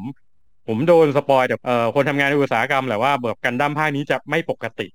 ถ้าเทียบกับภาคอื่นใช่ใช่นี่ครับผมนี่คือประเด็นที่เรายิงยิงไว้เมื่อต้นอ่าต้นชั่วโมง ไขเรื่องนี้ให้ฟังหน่อยว่าทำไมเป็นอย่างนั้น มันต้องไล่เรียงอย่างนี้ก่อนเวลาที่เมื่อกี้เมื่อกี้คุณคุณกายคุยไป ก็จะมีพอยที่ว่า จริง ๆ แล้วกันดั้มแทบทุกภาคในในโครงสร้างหลักของเรื่องจะคุยเรื่องความเอ่อขัดแย้งระหว่างสองเผ่าพันธุ์สองขั้วอำนาจ หรือหรืออาจจะเกินสอง แต่มันจะมีเรื่องที่พอยเป็นว่าเป็นขั้วอำนาจที่ตรงกันข้ามกัน หรือว่าอาจจะเป็นสามอ่าถ้าอย่างกันดั้ม SEED ก็จะมีสามขั้วอำนาจด้วยซ้ำอ่าแล้วก็จะมีความขัดแย้งกันอะไรอย่างนี้ แต่ว่าพอมาอันนี้แล้วสิ่งสิ่งที่ผมเจอเจอเจอ spoil อ่อนๆมาว่าคือมันมันจะไม่ได้เป็นในสิ่งที่ตามธรรมเนียมกันดั้มเคยเป็นมาเท่าไหร่คือ มันจะมีความเป็น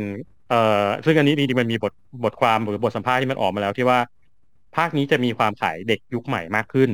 นะครับ อันนี้เชื่อเชื่อว่าอาจจะมีคนเคยเห็นแล้วล่ะที่มีบทสัมภาษณ์ของตัวโปรดิวเซอร์ของกันดั้มภาคนี้ว่าสำหรับคนที่มาเยี่ยมสตูดิโอซันไรส์ที่ Bandai เนี่ยเขามองว่ากันดั้มเป็นงานที่แบบสำหรับตาลุงคนอายุเยอะอืมซึ่งซึ่งมันปวดใจนิดหน่อยสำหรับคนที่ยังตามกันดั้มแบบผมอยู่ แต่ถามว่ามันเป็นจริงไหมก็ต้องน้อมรับน้อมรับเช่นกันว่าเออมันมันเป็นจริงแหละ แล้วก็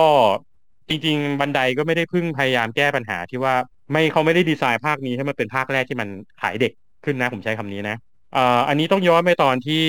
ถ้าจำกันได้ครับ มีปีหนึ่งที่ Bandai ประกาศว่าเออกำลังทำกันดั้มภาคฮอลลีวูดที่ตอนนี้สรุปมันเป็นซีรีส์ลง Netflix เนาะเป็นปีแรกที่เขาประกาศแถลงการณ์ว่าเขาแบ่งตลาดลูกค้ากันดั้มเป็นสามแบบ ก็จะเป็นกลุ่มแฟนเก่าก็คือแฟน UC แล้วก็กลุ่มแฟนรุ่นกลางๆก็จะเป็นแฟน SEED แฟน Double O แล้วก็จะเป็นกลุ่มทำกลุ่มแฟนใหม่ ซึ่งตอนนั้นประกาศกลุ่มแฟนใหม่เขาจะเผื่อให้กลุ่มที่แบบเอ่อดูกันดั้ม AGE หรือ IBO ไอ Iron-Blooded มา แต่ว่าตอนหลังมันก็เคลียร์มากขึ้นว่าเขาก็ทำกันดั้มบิวเพื่อเพื่อให้กลุ่มแฟนใหม่ด้วย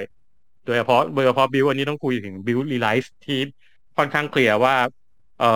แฟน UC คือดูกันดั้มบิวกันแล้วจะจะมีความคิดแตกคิดแตนนิดหนึ่งตรงที่ว่าเขาเอาคุณเก่ามาใช้แฟน UC ก็แบบแฮปปี้ครับแต่ว่า Build Re:Rise ค่อนข้างเคลียร์ว่าเนื้อเรื่องเขาไม่ได้เอาใจแฟน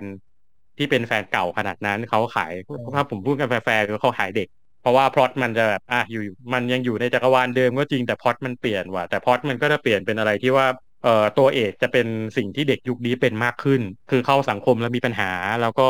มันมีปัญหาของตัวเอง แต่ละคนที่มันวุ่นวายกันไม่เหมือนกัน อันนี้คือ Re:Rise นะ ข้ามกลับมาที่ตัว Witch from Mercury ครับ Witch from Mercury สุดท้าย เอ่อ ณ ตอนที่เขาออก prologue มาแฟน UC จะดูแล้วก็จะรู้สึกว่าปวดตับกันพอสมควรทีเดียว ว่าเราไม่คิดว่า อ๋อ่าก็เห็นบอกจะทำขายยุคใหม่ แล้วก็ตัวเอกเป็นผู้หญิง เรื่องมันคงสดใสหน่อยมั้งจนกระทั่ง prologue โชว์ว่าอ๋อไม่ครับกันดั้มมันยังเป็นกันดั้มอยู่มันจะเป็นหนังการเมืองอยู่ แต่พอข้ามาที่เป็น Witch from Mercury ที่เป็นตัวซีรีส์หลักเนี่ย มันเคลียร์แล้วเราเห็นเพราะว่าเราเราได้เห็นในตั้งแต่เขาปล่อยเพลงออกมาสุเลตตาเมอร์คิวรีมาโรงเรียนโรงเรียนเลยเหรอโรงเรียนขับ Mobile Suit ทั้งโรงเรียนเว้ยแล้วก็อันนี้เราคงต้องต้องต้อง spoil เนื้อหาตอนแรกหน่อยที่ว่า เนื้อหาตอนแรกก็ปุ๊บมันกลายเป็นกลิ่นอันหนึ่งที่เราถ้าพูดแบบติดตลกได้เหมือนที่เมื่อกี้คุณกายแนะนำโครงเรื่องไปว่าตัวละครในภาคนี้จะแบ่งเป็นบ้านๆเป็น house ใช่แล้วก็แต่แต่ละ house เอ่อสุดท้ายในในในโครงสร้างตอนแรกก็เพิ่มให้ดูว่าแต่ละ house ถ้าสามารถข่มกันและกันได้ด้วยการดวลอ่าดังนั้นมันเลยมีกลิ่นของเหมือนจะเป็นแฮร์รี่พอตเตอร์อืมและมีใช่อุเทนาผสมปนๆกัน อืมใช่ใช่ใช่ อ่า ดังนั้นมันก็ตอบได้อันหนึ่งว่าโอเคละแล้วมันจะตรงกับสิ่งที่บทสัมภาษณ์ของโปรดิวเซอร์เขาบอกว่าเขาเลยตั้งใจทำกันดั้มภาคนี้ให้มีความเป็นกลิ่นอยู่ในโรงเรียนมากขึ้น เป็น school life มากขึ้นเรื่องแบบสกันดัมกับสกูไลฟ์เนี่ยนะแล้วสุดท้ายมันออกมาแบบนั้นจริง ๆ ว่าอ่าตอนแรกเราเคลียร์ว่าหนึ่งเราเราเห็นความเป็นแฮร์รี่พอตเตอร์นิดหนึ่งว่าแบ่งเป็นบ้าน ถึงแม้ว่าระบบการแบ่งในบ้านในในเรื่องนี้อาจจะไม่ได้เหมือนแฮร์รี่พอตเตอร์แต่มันก็มีกลิ่นกลิ่นกลิ่นแบบนั้นว่าอะบ้านบ้านเจเติร์กก็จะมี Mobile Suit แบบนึงบ้าน ของเอรันก็จะมี Mobile Suit อีกแบบนึงบ้านของชาดิกก็จะมี Mobile Suit อีกแบบนึงรวมถึงตัวมิโอลิเน่หรือตัวสุเลตตาเองก็กลายเป็นว่าไปอยู่อีกกลุ่มหนึ่งเหมือนว่าแต่ละคนแต่ละบ้านแต่ละฝั่งก็จะมีความไม่เหมือนกันให้อธิบายให้คนดูแฮร์รี่พอตเตอร์ว่าก็คิดซะว่าคุณคุณมีบ้านเซลิเทอริงคุณมีบ้านกริฟฟินดอร์ใช่แต่ละบ้านใช่มี mood and theme ครับ เรเวนคลอซึ่งซึ่งซึ่งถ้าให้นับรวมไอ้จริงๆมันคือมันก็สี่กลุ่มจริง ๆ นั่นแหละ ซึ่งซึ่งมันใช่คล้ายกันมาก ก็แยกๆกันไปใช่คือมันที่มันมี element ที่เคลียร์ว่าหนึ่งมันเป็น element ที่ผมคิดว่าอันเนี้ยเออผมไม่แน่ใจเนื่องเนื่องจากตอนนี้ยังไม่มีบทสัมภาษณ์ตัวนี้ออกมาแต่เราเดาได้ว่าคือคนญี่ปุ่นก็คงคุ้นกับ element นี้ไปแล้วล่ะว่าไอ้เรื่องแบ่งแบ่ง house เนี่ยซึ่งซึ่งจริงๆ มันเป็นระบบที่มันมาจากเอ่อระบบการสื่อสารของอังกฤษจริงๆแหละที่ว่าโรงเรียนโรงเรียนเอกชนเขาจะมีแบ่ง houseแล้วก็ต้องมี prefect ที่ดูแลอะไรกันเนี่ยแล้วอันนี้ก็ทำมาในโครงสร้างประมาณเดียวกัน แล้วก็เพิ่มเติมในความเป็นการ์ตูนญี่ปุ่นที่ว่าเอ่อสุดท้ายคุณต้องมาดวลกัน ซึ่งในตอนแรกก็โชว์ให้ว่าดวลปุ๊บอะของรางวัลคือมิโอลิเน่คุณจะต้องแต่งงานกับคนนี้ มันก็เลยทำให้เกิดเป็นมีมที่ทำไมมันมีความอุเทน่าขึ้นมา คือ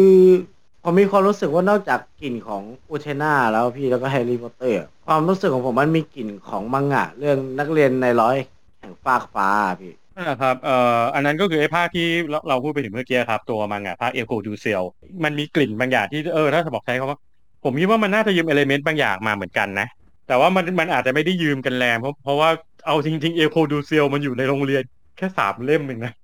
อ่าใช่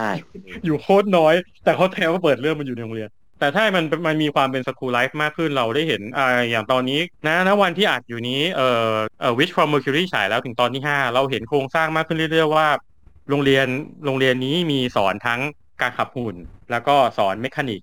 รวมถึงว่าสอนเรื่องการวางแผน คือเรื่องอันนี้คิดว่าคิดว่าอันนี้แหละที่ที่เหมือนที่ทักมาเมื่อกี้ว่ามันมันมีผลมาจากภาคโรงเรียนนายร้อยฟ้าฟ้าอยู่ที่ว่าเออเราคุยเรื่องการเรียนจริงๆแล้วแล้วก็ปกติกันดั้มจะไม่ค่อยเล่าเรื่องพวกนี้ จริง ต่อให้เรารู้จัก mechanic ขั้นเทพ อย่างถ้าย้อนไป UC เราก็อย่างมีอะไร Astonaige อย่างเงี้ยหรือว่าอย่างกันดั้ม X เราก็มี mechanic ตัวหนึ่งกันดั้ม Double O เรามี mechanic ตัวหนึ่งแต่เราไม่ค่อยรู้ว่า เราไม่ค่อยไปดูหลังบ้านของคนพวกนี้ว่าพวกแกเรียนกันหรออ่าแต่ภาคนี้ค่อนข้างเคลียร์คือฝ่ายที่เป็นฝ่ายขับ mobile suit ก็ต้องก็ต้องเรียน mobile suit ให้ดี แล้วก็ฝ่ายที่ดูแลหุ่นแกก็ต้องมานั่งดูแลหุ่นให้ดี ฝ่ายบริหารฝ่ายวางแผน แกก็ต้อง manage ให้ดี อันนี้เราคิดว่านี่คือ element ที่ เขาจะต้องการทำให้ relate กับเด็กมัธยมมากขึ้น ซึ่งถ้าเทียบกับการ์ตูนแบบโชเนนจัมป์ก็ได้มั้งครับว่าโชเนนจัมป์ก็จะใส่ element พวกนี้ให้ให้รู้สึกว่าการ์ตูนตัวละครมันเติบโตไปพร้อมกับคนอ่าน ที่เป็นกลุ่มกลุ่มเป้าหมายหลักที่เขาเล็งไว้ ดังนั้นมันก็เลยเออมันมีกลิ่นที่เนี่ยสิ่งสิ่งเหล่านี้ที่ผมว่าไปเมื่อกี้คือกันดั้ม UC ไม่ได้ทำหรือว่าใกล้เคียงที่สุดที่เคยทำก็คงเป็นกันดั้ม Wing แต่กันดั้ม Wing มันก็คือเข้าโรงเรียน มันใช่มันเข้าโรงเรียนแบบลอบเข้าแล้วก็ลอบออกใช่มันมันไม่มันไม่ได้โชว์เราเราเราไม่ได้เห็นชีวิตในโรงเรียนว่าแบบอ๋อใช่ครั้งหนึ่งฮีโร่ยุยเรียนเก่งมากเลยนะ ไม่ไม่คุณคุณคุณจะเห็นว่าครั้งหนึ่งฮีโร่ยุยเขา ปลอมตัวเข้าไปเป็นดูโอแม็กซ์เวลดูโอแม็กซ์เวลปลอมตัวเข้าไปเป็นฮีโร่ยุยเพราะแกไม่เรียนนี่หว่าไปแกไป hack แกไป hack ข้อมูลอย่างเดียวนี่หว่า แต่อันนี้เราได้เห็นมากขึ้นว่าความสัมพันธ์เป็นยังไงรวมถึงว่าตัวละครที่โดนซูเลตต้าที่โดนเซตเซตเรื่องไว้ว่าเนื่องจากดาวพุธไม่มีโรงเรียน น้องก็เลยอยากมีเพื่อน ดังนั้นเราจะได้เห็นชีวิตในโรงเรียนแน่ๆล่ะ อันนี้มันมันโดนเซตมาในเรื่องเลย แล้วเราคิดว่าตรงเนี้ยที่ทำให้ เอ่อให้เด็กรุ่นใหม่สามารถอยู่กับเรื่องนี้ได้นานขึ้นผมใช้คำนี้นะครับ แต่ในขณะเดียวกันมันสำหรับคนยุคเก่าที่ยังกลัวว่ากันดั้มภาคนี้มันจะจะสนุกกับคุณไหม ในฐานะที่เราก็เป็นแฟนที่ตาม UC มา เราก็บอกได้ว่าเราสนุกกับการนั่งดูการเมืองเบื้องหลังที่มันแอบใส่มาเรื่อยๆคือรับมันเหมือนเป็นภาคที่ก็อยากขายแฟน fanboy รุ่นใหม่ แต่เขาก็ไม่ยอมทิ้ง fanboy รุ่นเก่าไงพี่เขาก็ยังหยอดไปเรื่อยๆหยอดไปเรื่อยผมผมคิดว่าอย่างนี้มากกว่าว่าจริงๆผมผมคิดว่าแฟนภาคสำหรับ fanboy fangirl รุ่นเก่าผมคิดว่ามันเป็นแค่ผลพลอยได้ อ่าอ่าอ่า เออ เพราะว่าอันหนึ่งที่ที่ผมมองว่ามันเป็นมันมีความขายคนรุ่นใหม่ ก็การการ setting ให้ตัวละครเอกเป็นผู้หญิง ทั้งคู่มันก็มีความ empower ผู้หญิงอยู่แล้ว empower female character ขึ้นมาอยู่แล้วข้อหนึ่งอ่ากับไอ้ข้อที่มันก็ใส่มาเลยตั้งแต่ตอนแรกก็คือ โลกนี้แต่งงานเพศเดียวกันได้ ใช่อืมไม่เคคือคือพอยคือค่อนข้างเคลียร์ว่ามันมันใส่ เออมันพอดีผมเคยเจอถามว่า เออใส่ให้มันโวกหรือเปล่า ใช้คำว่าโวกเลยนะอืมผมคิดว่ามันไม่ได้ตั้งใจใส่ให้มันโวกขนาดนั้น เพราะว่าอันนี้ก็กลับไปที่กันดั้มภาคเก่าๆ มันก็มี LGBT อยู่แล้ว ใช่ ที่มีคนเทียบว่า อ่ากันดั้มของภาคปัจจุบันภาคภาคภาคใหม่ล่าสุดนี่เป็นเหมือนพี่ชายผู้ปกป้องนางเอกส่วนกันดั้ม IBO เป็นห้องเชือดแบบไอ้คนเลวขอด่าแกอ่าอ่าอ่าแต่ว่าเอ่อโอเคอันนั้นก็ก็อันนั้นก็อันหนึ่งว่าโอเคไม่ไอ Iron-Blooded ก็โชว์ว่ามี LGBT หรือว่าจริงๆภาคก่อนหน้านั้นมันก็มี element ที่ ไม่ไม่ตอบรับนะไม่ปฏิเสธ LGBT ครับเบอร์หนึ่งเพียงแต่ว่ายุคสมัยมันอาจไม่ได้พูดตรงไปตรงมาเหมือนเหมือนตอน Iron-Blooded Iron-Blooded แม่งตรงตรงแบบตรงจนแกถ้าไม่รู้ก็ขอโทษทีเถอะมันฉายแสงเปิดส่องไฟมาขนาดนี้แล้ว มันเป็นคู่เกย์กันโอเคไหมมันรักกันจบ Iron-Blooded จริงๆก็โดนดีไซน์มาให้คนดูยุคใหม่พอสมควร แต่ว่าเรื่องเนี้ยมันโดนแทรกอยู่ในเรื่อง เขาไม่ได้ตั้งใจให้มันเป็น issue ที่เป็นไฮไลท์แต่พอของแม่มดดาวพุธคือมันมาอยู่ในตอนแรก ใน scene จบตอนเนี่ย ผมมองว่าให้เคลียร์ว่าเออมันเป็นการบอกสารกับคนยุคใหม่นิดนึงว่ามึงกูมี แล้วกูเปิดไฟให้เห็นตั้งแต่ตอนแรกเลย แล้วผมผมในฐานะที่ที่นั่งนั่งเล่นเน็ตนั่งเล่นทวิตหรืออะไรอยู่เนี้ยผมก็เห็นมากขึ้นว่ามันมีแฟนที่เออถ้าพูดกันตรงๆคือกันดั้มมันค่อนข้างเป็นการ์ตูนที่ดึง fanbase เป็นเป็นผู้ชายเป็นหลัก คือมีผู้หญิงมาดูนะ แต่ demographic หลักมันเป็นผู้ชายแหละ แต่พอตัว Witch from Mercury เปิดตัวได้ว่าเอ่อซูเลตต้า Mercury เจอมิโอลีเน่บอกว่าคุณต้องเป็นเจ้าบ่าวของฉัน อ้าวอะที่ดาวพุธเขาเขาไม่เขาไม่รู้เรื่องนี้กันเหรอปันนอกจังเลยล้าหลังจังเลย มีแฟนผู้หญิงที่ไม่เคยดูกันดั้มมาให้ความสนใจว่าอ้าวกันดั้มทำเบอร์นี้เลยเหรอ ถึงขั้นแต่งงานเลยเหรอ แล้วเขามาตั้งใจนั่งดูว่าเรื่องเนี้ย มันจะไปเดินเรื่องเป็นทิศทางไปยังไงอืมหรือแล้วก็ซึ่งตอนซึ่งตอนนี้ผมคิดว่าหลายคนก็เห็นแล้วว่ามันมีมีมจำนวนมากมายที่เห็นว่าใช่ เราเรามีเรือซูเลต้าแล้วเรามีเรือซูเลต้ามิโอลินี่ค่อนข้างกูเสีเอยลแล้วใช่ติ้นกันปกติก็กูเอลกับซิเลต้าอะไรเงี้ยอะไรประมาณเนี้ยครับ ซึ่งกลายเป็นว่าเออถึงแม้มันจะเป็นเอลิเมนที่ดูเล็ก ๆ น้อยๆสำหรับคนคนดูที่อาจจะคุ้นเคยกันดั้มแล้วกันว่าแบบว่าเป็นผู้หญิงเป็นเป็นมาขับ เป็นผู้หญิงแล้วมีคนรับผู้หญิงมันก็เคยมีมาแล้ว แต่ว่ามันโดนนำเสนอให้เป็นไฮไลท์มากขึ้น มันได้คนดูใหม่จริง ๆ คนดูใหม่ระดับที่ว่าเออเหมือนที่ผมจะต้องอธิบายว่า โทมิโนแอบยัด LGBTQ ไว้นานแล้วอะแล้วแล้วคนก็แบบว่าบ้าน่ะการ์ตูนกันดั้มมันก็เป็นแค่การ์ตูนสงครามกับหุ่นแหละ มันจะมีเรื่องอะไรนะ ผู้หญิงเป็นใหญ่ได้ยังไง จะมันจะมีว่าแบบ L เอ่อ LGBT ได้ยังไงบอก มันมีนั่นแหละมันมันมีแต่มานานแล้วกันดั้มมันภาคเอาไม่เก่าจบๆถ้าถ้าถ้าถ้าเราตามพวก spin-off หรืออะไรมันจะมีอยู่อย่างหลาย ๆ อย่างอะที่ที่เราเห็นว่าไอ้ไอ้ ตัวตัวผู้หญิงในกันดั้มอะมันมันก็ไม่ได้ด้อยไปกว่าผู้ชายเลยนะเว้ยถ้าถ้าตามกันมาจริง ๆอะก็อย่างอย่างที่แซวไปเมื่อกี้ครับว่าเราเราเห็นผู้หญิงต่อยผู้ชาย เราไม่ได้เราไม่ได้เปรียบเปรยนะมันต่อยจริงใช่ต่อยจริงต่อยคว่ำเลยอะๆต่อยคว่ำจริงแล้วก็ต่อยพระเอกก็มีมาแล้วเออดังดังนั้นเราก็เราเลยเข้าใจได้ว่าโอเคโอเค อันนี้วนกลับมาฮะว่าประเด็นหลักเราเข้าใจได้ว่าสิ่งที่พันดัมภาคนี้ทำพยายามต้องการจะทำและทำได้สำเร็จคือการพยายามดึงผู้ชม หน้าใหม่ ไม่ใช่แค่รุ่นใหม่ แล้วเขาทำได้เขาทำได้จริง แล้วเขายังทำได้จนถึงตอนนี้ด้วย เพราะว่านะนะบางคนก็ดูคาดหวังว่าอย่างตัวละครกูเอลที่ว่าเริ่มมาตอนแรกแล้วแบบมาดูถูกผู้หญิง ใช่ ก็มีคนมองว่าโอ้ยตัวละครตัวนี้มันจะต้องแบบ rating drop ลงไปเนื้อเนื้อเรื่องตอนนี้ก็โชว์มาแล้วว่า เฮ้ยไม่โอ้โหมันมาน้องน้องกูเอลของเราเขามีความซับซ้อนของเขาในเบอร์หนึ่งว่า อ๋อทำไมเขาจะต้องมุ่งมั่นกับการเป็นแชมป์ อ่า เรามีความยุ่งยาก แล้วน้องก็ไปอยู่ๆน้องก็ไปสารภาพแล้วกับซูเลต้าซึ่งก็แบบวัดดูไว้ไม่ได้คาดไว้แบบนี้ รวมรวมถึงการเดินเรื่องให้แบบว่าตอนนี้ก็เคลียร์แล้วว่าเออตัวละครที่เป็นเด็กนักเรียนเนี่ยถึงแม้ว่าหน้าฉากมันจะเป็นสำหรับคนที่ดูหน้าฉาก มันเป็น school life ที่บังเอิญมีหุ่นยนต์ แต่หลังฉากมันเป็นเกมการเมือง แล้วเป็นการเกมการเมืองที่ ถ้าผมเทียบกับ SEED หรือ Double O ก็ได้เออ SEED SEED มันจะเป็นจริง ๆ SEED มันคือการเอาภาคแรกมาเล่าเรื่องในสมยุคสมสมัยมากขึ้นว่า คนเราแบ่งแยกกันด้วยเผ่าพันธุ์เนาะใช่ใช่อ่าครับ แล้วแต่มันแล้วมันก็จะกลายเป็นความขัดแย้งระหว่างเผ่าพันธุ์กับคนที่แล้วมันแล้วแล้วของ SEED ตอนนั้นมันก็จะเพิ่ม element เพิ่มว่ามันมีคนที่รับได้เว้ยมีกลุ่มที่สามที่แบบว่ากูโอเคทั้งนั้นแหละไม่ว่ามึงจะเป็นคนธรรมดาหรือมนุษย์ดัดแปลงของ Double O เขามาคุยในเชิงซีเรียสในเชิงที่ว่า ความขัดแย้งในโลกมันไม่มีทางจบลงได้โดยง่าย งั้นเราเอาความขัดแย้งมาสู่ความขัดแย้ง มันมันเป็นคอนเซ็ปต์ที่พลิกพลิกพลิกเป็นแบบหนึ่ง แต่ว่าอันนี้ผมข้ามข้ามมาที่ Wish for Mercury การเมืองที่อยู่ในเรื่องนี้เป็นทุนนิยมอะครับใช่อ่าใช่ใช่ใช่คือถ้าเทียบกับภาพเมื่อกี้คือแบบเฮ้ยมันคือความขัดแย้งระหว่างบุคคลระหว่างเชื้อชาติระหว่างเผ่าพันธุ์ไอ้นี่คือมีมีเงินคือชนะแล้วแบบเสียงมันก็แบบไม่ได้เพราะเพราะตอนโปรหลอกก็โชว์ให้ดูว่า อ่า ถามว่าทำไมฐานฐานทัพกันดั้มโดนถล่ม จริงอยู่ว่าหน้าฉากเขาบอกว่าเออกันดั้มมันอันตรายเว้ย แต่พอยหลักคือถ้าไอ้ระบบนี้มันป๊อปบริษัทอื่นที่เป็น house ในโรงเรียน มันจะล่มสลาย เฮ้ย นี่มันนายทุนใหญ่กดกดนายทุนเล็กนี่วะโอ้โหซึ่งเราคิดว่าคนคน gen ปัจจุบันจะ relate กับสิ่งนี้ได้ง่ายขึ้นมากกว่าที่จะคุยว่าแบบเหมือนปัจจุบันที่ปัจจุบันที่เมื่อกี้ผมใช้คำว่าโวขึ้นมาเนี่ยเออเราเราจะเวลาเราเห็น movement ที่มีคำว่าโวเราจะเห็นสิ่งที่ตามมาคือทำไม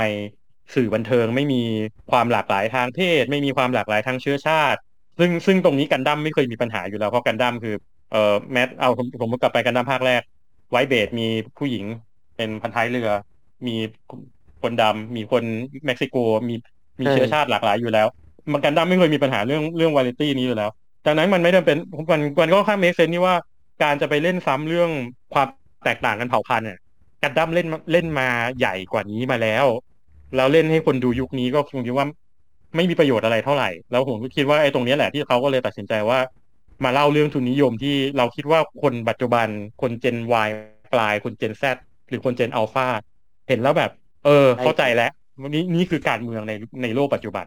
อะไรอย่างเงี้ย แล้วคนแล้วคนที่เป็นแฟนรุ่นเก่าก็จะดูด้วยว่าเฮ้ยไอ้ผู้ใหญ่เรื่องนี้แม่งก็ ตัวตึงเหมือนกันนะเนี่ยใช่ในขณะที่อยู่นะอืมอ่า ในขณะที่ฉากฉากหน้าคุณก็ฉากหน้าคุณก็ดูในฐานะการ์ตูนหุ่นได้แต่ฉากหลังคุณก็เห็นอยู่ว่าอ่าเนี่ยมีอยู่ว่าแบบอ๋อไอ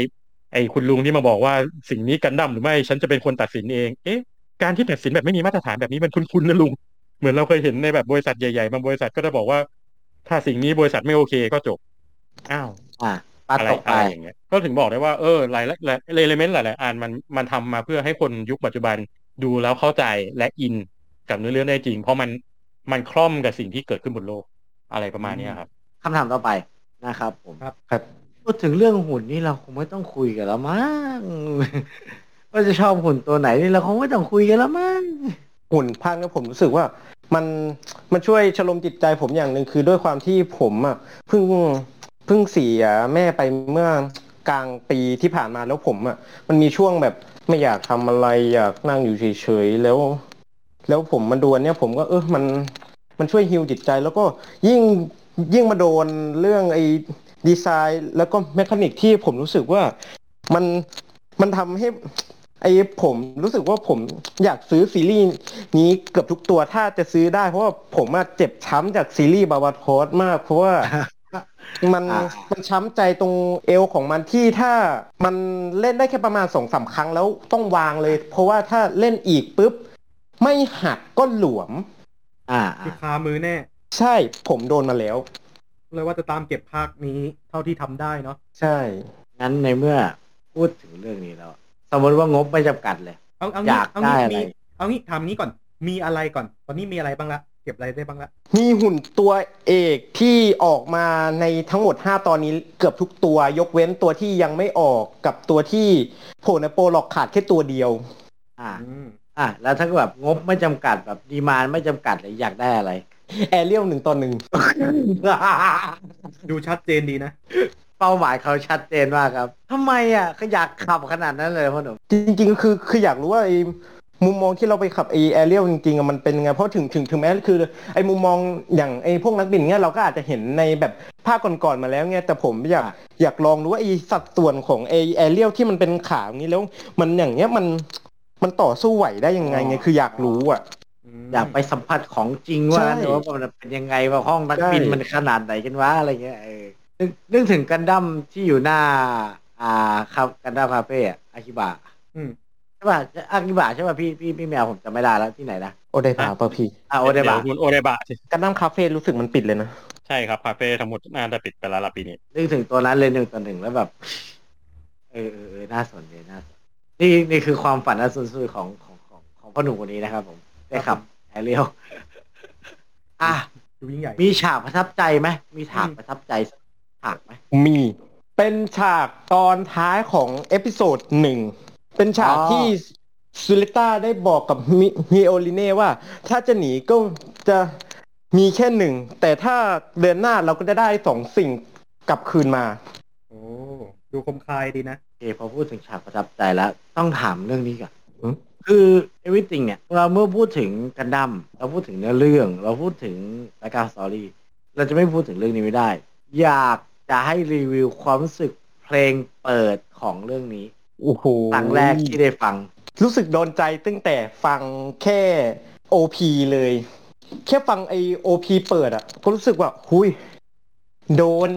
และแล้วหลังจากฟังไอ OP นั้น ผมก็รอเฝ้ารอเมื่อไหร่ เพลงเต็มจะมาผมก็นั่งเฝ้ารออะอ่านั่งฟังวนไปนั่งฟังวนไปจนมันมันฟังทุกวันไปแล้วอะไอเพลงไอ The Blessing ที่ร้องโดย y o a s o b i อะ เพราะว่านี่ไงเรื่องพวกทำไมต้องถามว่าอยากฟังรีวิวเพลงนี้ระดับมาศิลเพราะปินว่าแห่งยุคเลยนะ ใช่ใช่ เพราะว่ายอสบีเป็นคนร้องไง ใช่แล้วใช่แล้วแล้วและอีกอย่างคือไอมันจะมีฐานฐานคนดูที่เป็นแฟนเพลง y o a s o b i มาดูด้วยนะ จากจากจากเท่าที่ผมเห็นอะ อันนี้ถือเป็นการตลาดด้วยไหมพี่แมวเออใช่ครับจริง ๆ อันหนึงจริง ๆ อันนี้มันมันจะข้ามไปคุยเรื่องการตลาดในฝั่งในฝั่งอานิซองอะเนาะคือออ่าคุณต้องรับสภาพก่อนเด้ออันนี้คุยคุยในฐานะวัยวัยสามเอกแล้วกัน คุณต้องรับสภาพก่อนครับว่ายูอาร์โซบีมันเป็นวงที่เด็กปัจจุบันฟังนะคุณอืมเพราะอ่าอันนี้อันหรือว่าอันนี้เราเราลองถอยกลับมาก็ได้ครับ อย่างตอนกันดั้มซีก็จะเป็น TM Revolution เนาะซึ่งกันดั้มซีอ่าคือยี่ยี่สิบปีที่แล้ว แล้วก็อ่า T.M. ตอนนั้น T.M. ก็ถือว่ายังเป็นจุดที่ที่ที่ยัง peak อยู่ละกันในในความเป็นเพลงเพลง J-pop วัยรุ่น พอพอเป็น Double O ก็จะกลายเป็น L'Arc-en-Ciel ใช่นะครับ ซึ่งอ่าจริงๆคือ L'Arc-en-Ciel จริงๆ ตอน SEED เขาก็ peak แหละ แต่ L'Arc-en-Ciel ก็ถือว่าตอนทำ Daybreak's Bell คือเป็น comeback แล้วกัน แล้วพอข้ามมา Iron-Blooded ก็ก็จะเป็น Man เอ่อ with a Mission ซึ่งณณตอนที่เจ็ดปีที่แล้วที่อนิเมะฉายก็ Man with a Mission ก็เป็นวงที่กำลังมา อะไรอย่างนี้เหมือนกัน ดังนั้นเอ่อการตลาดเพลงที่โดยเฉพาะของกันดั้มถ้าจำไม่ผิดเขาจะทำตลาดร่วมกับโซนี่เขาก็จะพยายาม pick up วงที่มัน relate ไม่แปลกนะที่เราจริงๆ ต้องบอกเราแค่แปลกใจที่ได้ YOASOBI เลยเหรอวะเราใช้คำนี้นะแบใช่ YOASOBI เลยเหรอวะคือคือเราก็รู้ว่า y o a s o b i อะไอดังระดับนั้นคือเราก็ไม่คิดว่าเขาว่าจะมาร้องเพลงเปิดให้ซีรีส์กันดั้มไงเออใช่เพราะเอ่อในในมุมผมคือรู้เรารู้ว่าเขาจะต้อง pick up คนที่เอ่อวัยรุ่นใช้คำว่าวัยรุ่นเนาะ relate เลย ป๊อปแล้วคิดคิดว่าฮิตได้เยอะเราเราก็คิดไปขำๆว่าคงไม่ใช่คิดกันเล่นๆกับเพื่อนตอนนั้นว่าคงไม่ใช่ลิซ่าอีกแล้วมั้งแบบลิซ่าซึ่งเราก็คิดถึงลิซ่าแต่แต่เราจำเราจำค่ายจำได้ว่าเขาอยู่ SACRA มัน under โซนี่เหมือนกันมั้งถ้าจำไม่ผิดก็แต่แค่ว่าเออถ้าเป็นลิซ่าอีกก็ไม่แปลกมากแต่ก็มีความแบบลิซ่าอีกแล้วเหรอวะนิดนึง แต่พอเป็น YOASOBI ก็แบบเออ ถูกโจทย์เลยที่บอกว่า คุณจะมาตีเด็กยุคใหม่จริง ๆ เพราะว่าเราคิดว่า YOASOBI นี่คือแบบมัน fresh fresh มาก สำหรับความเป็นวัยรุ่น แล้วก็สำหรับแฟรนไชส์กันดั้มนี่แบบเฮ้ยกันดั้มปกติมันต้องคือยอมยอมรับ ยอมรับที่ที่วัยรุ่นพูดว่า มันต้องมีกลิ่นที่มันต้องมีอายุนิดนึงเพราะอย่าง Iron-Blooded เราก็มีมีเซียมาร้องเพลงจบอย่างเงี้ย ซึ่งแบบมีเซียมีเซียนะปีสองพันสิบมันก็เก่าแล้วนะเว้ย คือเขาก็อยู่มานานอะ พอมาเป็น YOASOBI ก็แบบเออเจ๋งว่ะผมขอใช้คำนี้ดีกว่าพี่ อ่า เพลงกันดั้มอะ มันจะมีกลิ่นแบบ อ่า อิเล็กทรอนิกส์อะพี่สมัยสมัยก่อนจะเป็นแบบอิเล็กทรอนิกส์ ร็อกอิเล็กทรอนิกส์ dance อะไรอย่างเงี้ยแบบนึกออกไหมพี่แบบแบบของยุค Wing ยุค X เนี่ยมันก็จะแบบซาวตึงตึงตึงตึงตึงตึงออกมันจะแบบเออจริงๆมันคืออิเล็กทรอนิกส์เหรอครับแต่ผมมองว่าสิ่งที่ที่เพลงกันดั้มอ่าตั้งแต่วิงขึ้นมาแล้วกัน จริงๆมันคือทำทำ sound ที่ป๊อปกับยุคนั้นน่ะ อ่าอ่าใช่ใช่ใช่ อืมเพราะเพราะอย่างจริงๆไล่มาก็ดีครับเป็นอย่าง Wing จริงๆ Two-Mix ตอนนั้นคือใช้ใช้คำว่าแจ้งเกิดกับกันดั้มก็ได้นะ แต่ว่ามา sound ตอนนั้นมันก็ฮิตจริงๆแหละ หรือว่า X X ก็ clear ว่าเออ Romantic Mode ที่มาทำต่อเขาก็เหมือนเออต่อต่อช่วงเพลงของ gen นั้นพอดีอืมเออ Turn Turn A เราจะตัดไปนะครับใช่ครับเราจะข้ามไปครับผมทำโทมิโนทำเพลงเองก็ก็จะแปลกๆนิดนึงแต่ว่าหลังหลังจากนั้นที่ต้องใช้คำว่าเอ่อพอพอมีความเป็นแฟรนไชส์มากขึ้นเขาก็ต้องทำของที่ mass ให้มัน relate นะครับ ก็ถึงถึงวนพยายถึงพยายาม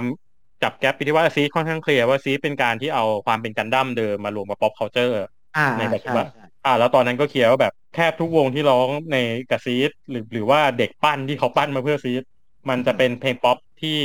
match กับยุค2000ต้นอะไรอย่างเงี้ยอ่าใช่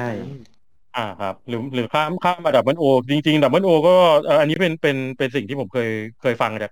จากพี่คนหนึ่งที่ที่รู้จักกันในสายงานเขาเคยบอกว่าตอน Double O ฉายซิเพลงแรกแล้วเขารู้สึกว่า L'Arc-en-Ciel เขาแก่ไปนิดนึงณณตอน Daybreak's Bell เขารู้สึกว่าเออมันแก่ไปหน่อยนึงว่าถ้าถ้าเป็นถ้าเป็นเขาเขาจะเลือกอูเวอร์เวิลมากกว่านะตอนนั้นอูเวอร์เวิลมันป๊อปเออแล้วพอพอ opening สอง UVERworld โอ้โหจริงแต่โอพิและไอ Daybreak's Bell อะน่าจะเป็นไอเพลงที่ทำให้ผมรู้จัก L'Arc-en-Ciel ด้วยมั้งนะตอนนั้นอะๆอ่าเข้าใจได้ครับเพราะว่าจริงๆ point หลักมันเป็นถ้าจำไม่มันเป็น single comeback เขาที่ไม่ออกอัลบั้มมาพักใหญ่ ไม่ได้ออกซิงเกิลมาพักใหญ่ แล้ว Daybreak's Bell มันก็เหมือนแบบ เออก็มาเป็น PR ให้ทั้งตัวอนิเมะและตัวตัววงนั่นแหละ มันอย่างที่ว่ามันเป็นเรื่องการตลาดด้วย มันต้องมันต้อง relate กันนิดหนึ่งซึ่งเราเข้าใจได้ว่า L'Arc L'Arc มัน mass อะณตอนนั้นนะอะก่อนหน้านั้นก็คือร้องให้อ่า Fullmetal เนาะอ่าใช่ก็ Fullmetal ซึ่ง ซึ่งมันก็เว้น Fullmetal มันก็สองพันห้าว่าสองพันสามป่ะคุณอ่าใช่ ใช่ใช่ครับ ถ้าถ้าเป็นไอ Fullmetal เวอร์ชันแรกอะเวอร์ชันแรกแล้วแล้วก็เออแล้วจริง ๆ เพลงที่ฮิตที่สุดของ Full Fullmetal มันไม่ใช่เพลง L'Arc ด้วยไงใช่ใช่เป็นเป็นเพลงไอเป็นของของเออเป็นเพลงแรกของ Porno Graffitti ที่เขาเขา mass สุด แต่ก็แต่ถามว่าอ่าในในฐานะชื่อชั้นวงเข้าใจได้ว่าเขาก็มันมา PR ได้แหละ โอเค ประมาณประมาณเนี้ยครับที่ว่าเป็นเป็นเรื่องการตลาดที่จะคู่กับการทำเพลงด้วย คิดว่าอยากให้ลองเดา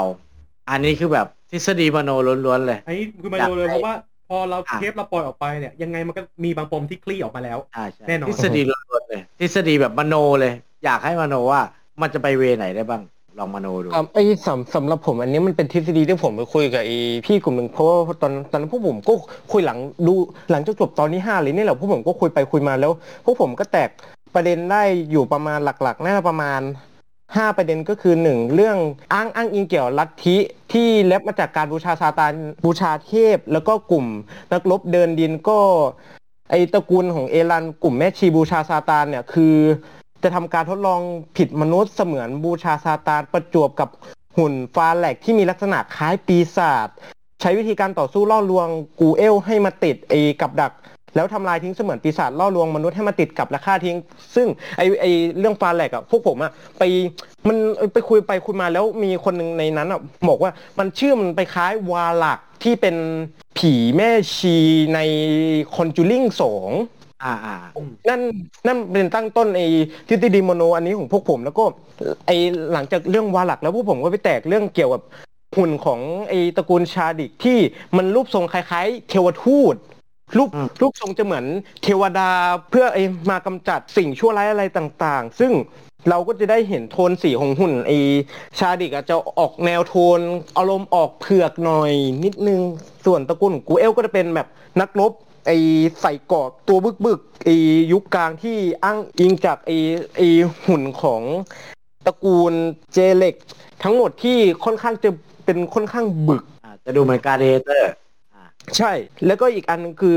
เกี่ยวกับแม่สุเลตต้าที่ถูกเปรียบว่าเป็นแม่มดก็เกิดจากการที่ปรารถนาดีที่จะมอบอนาคตที่ดีให้มนุษย์แต่กลับถูกกล่าวหาว่าเป็นแม่มด ว่าทดลองมนุษย์ให้ถึงแก่ชีวิตคล้ายคลึงกับการล่าแม่มดในยุคกลางที่เกิดการล่าแม่มดกันอย่างยิ่งใหญ่ยุคหนึ่งของยุโรปเลย ใช่นี่คือไอ้ทฤษฎีมโนที่พวกผมไอ้คิดเปรียบเทียบกัน ไอ้ของแต่ละบ้านขึ้นมา เรื่องนี้เรื่องนี้ก็ไม่ไม่ได้คิดเหมือนกันนะ เอาจริงเรื่องนี้ก็ไม่ได้คิดเหมือนกันว่าเอ้ยมันจะแตกลายไปได้ขนาดนี้คือคืออันนั้นมันก็แค่ทฤษฎีโมโนของพวกผมอะผมให้หาเอ้ยมันอันนี้มันเชื่อมกันพวกผมก็เอ้ยมามามาแตกโหนกเพื่อหาอะไรเปรียบเทียบให้มันดูมันไอเข้ากันเฉยๆมันก็ไม่มีอะไรแน่นอนอะถ้าถ้าในแบบตอนต่อไปมันเฉลยมาอย่างนี้ก็จะแบบเออมันเข้าเขาอยู่นะแต่สุดท้ายยังไงในตอนเนี้ยเราก็ไม่รู้หรอกเนาะ ใช่ใช่ตอนต่อต่อไปว่า เขาจะเฉลยไปยังไง อะ สุดท้ายจะให้กายฝากกันดั้มนะครับผม Witch from Mercury ว่าสนุกยังไงอะไรยังไงเชิญชวนทั้งบ้านมาดูกัน ก็สำหรับกันดั้มเอ The Witch from Mercury นะครับเออก็เป็นกันดั้มที่ต้องบอกว่าใครที่ไม่เคยดูกันดั้มภาคไหนมาเลย สามารถมาดูเริ่มดูภาคนี้ได้เลย ไม่ต้องไปพะวงว่า เห็นกันดั้มมันมีหลายภาคอะไรภาคนู้นภาคนี้ไอ้ภาคนั้นไอ้พวกนั้นอะ ยกยอดไปก่อนมาเริ่มดูที่ภาคนี้ได้เลย เพราะว่ามันกำลังฉายอยู่มันยังไม่ได้มีอะไรงอกมาอีกเยอะแยะจนเราตามไม่หมด เรามาเริ่มภาคเนี้ยเรายังทันแล้วเรายังจะได้เทรนอะไรต่างๆ ที่เขาหยอดมาเล็ก ๆ น้อยๆมีอะไรที่คุณจะสามารถชอบได้ ก็คือพูดง่ายๆว่าภาคเนี้ยมันไม่ได้เชื่อมกับภาคอื่นซะทีเดียว ใช่ คุณไม่ต้องดูภาค อื่นมาก่อนก็สามารถดูภาคนี้รู้เรื่องได้อ่าแล้วถ้าจะรับชมได้รับชมได้ยังไงฮะสำหรับช่องทางที่รับชมก็จะมี Gundam Info ที่จะฉายทุกวันอาทิตย์ เวลา 4 โมงเย็นกับ Ani-One Asia ที่จะฉายเวลาเดียวกันเลย 4 โมงเย็นฉายที่ทางช่อง YouTube ส่วนทางสตรีมมิ่งก็จะมี Bilibili กับ Netflix แต่ Netflix จะ delay อยู่ประมาณตอน 2 ตอนนะ ถ้าเป็น Netflix ส่วน Bilibili ก็จะตามทันไอที่ฉายใน YouTube เลยลิขสิทธิ์ของทาง Dex ก็จะมีทั้งภาคไทยแล้วก็ซับไทยให้ดูในนั้นเลย แล้วก็ซอยตอนทีหนึ่1 กับ prologue มาให้ดูใน YouTube ของทางช่อง Dex ครับครับ Dex ก็ขึ้นชื่ออยู่แล้วแหละเรื่องของ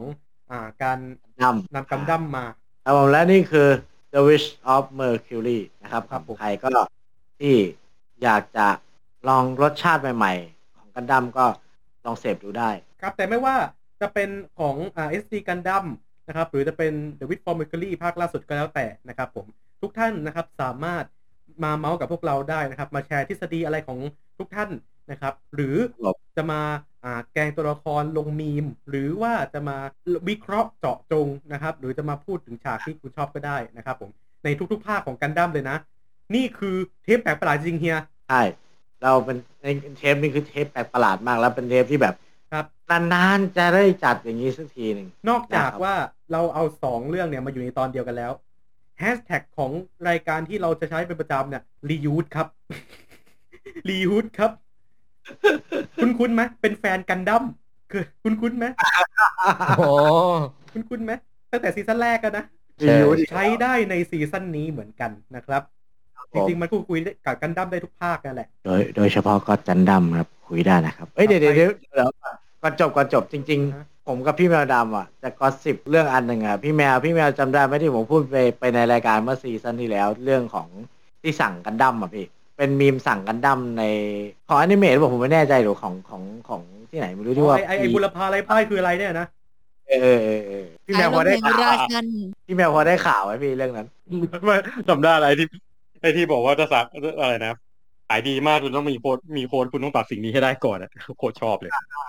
ใช่ใช่ผมผมผมก็เคยเห็นอ่านอ่านอ่านเขาเขียนเป็นแบบไอ้พนักงานร้าน ไอ้ขายของเล่นญี่ปุ่นร้านหนึ่ง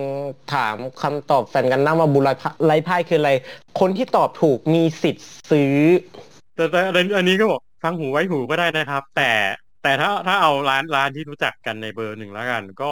ครับมันมีคำถามที่จะถามแฟนกันดั้มแล้วจะรู้อะครับว่าคุณไม่ได้ซื้อไปขายต่ออะครับเอออะไรคือประมาณนี้คือแชร์โพสต์เนี้ยลงกลุ่มอ่าของออร์สเตชันแล้วมีคนกดไลค์เยอะมากเป็นหลักร้อย แล้วมีคนคอมเมนต์ว่าประมาณว่าเออเอาไว้ป้องกันพวก resale อะไรอย่างนี้หรือเปล่าเป็นกลยุทธ์บางบางคอมเมนต์ในนั้นก็มีก็มีการต่อบทกันด้วยซึ่งแบบโอ้โหจำกันได้ด้วยแฟนคลับก็เหนียวแน่นกันดีเหลือเกินแล้วไงก็ขอฝากด้วยนะครับ เป็นแฟนกันดั้มนะครับแฮชแท็กในทวิตเตอร์นะครับแล้วก็มีอะไรก็มาคอมเมนต์ ในช่องทางต่างๆ ได้ YouTube ก็ได้เว็บไซต์ f r e e p o r t n e t ก็ได้นะครับอ่าคอมเมนต์มาตามสะดวกได้เลยนะครับ ทั้ง Facebook Twitter หรือว่าช่องทางโซเชียลมีเดียหรือช่องทางที่เราลงนะฮะก็ที่คอมเมนต์ได้ก็คอมเมนต์มาเลยนะครับ ตอนนี้นะครับซีซั่นห้าของเราจะสามเปิดรับสามสามอะซีซั่นสามของเรานะครับห้ายังไม่ถึง รีบรีบรีบ เรารีบเรารีบ และซีซั่นสามของเรานะครับ ตอนนี้เราก็ยังรับด้อมอยู่นะครับ จากสี่คนเป็นห้าคนแล้วนะครับ ผมด้อมไหนที่อยากจะมาคุยกันในนี้นะครับ ผมคุยกันแบบนี้บรรยากาศอย่างนี้นะครับ สามารถสมัครกันมาได้เลยนะครับ ที่ไหนครับพวก bit.ly slash มังเมคลับนะครับผมมีฟอร์มให้ให้นะครับผมอ๋อแล้วมีลิงก์พิเศษรวมจักรวาลมัลติเวิร์สของเป็นแฟนกันเมในการจะเป็นอ่าพัทโทในการตามไปช่องทางต่างๆ นะฮะ l i n k p r e e slash มังเมคลับนะครับ m a n m b c l u b นะครับลิงก์ทรีตรงนี้ก็จะรวบรวมนะครับ ทั้งฟอร์มและสมัครของเป็นแฟนกันเมะนะครับช่องทางการฟังของเป็นแฟนกันเมะต่างๆนะครับ และก็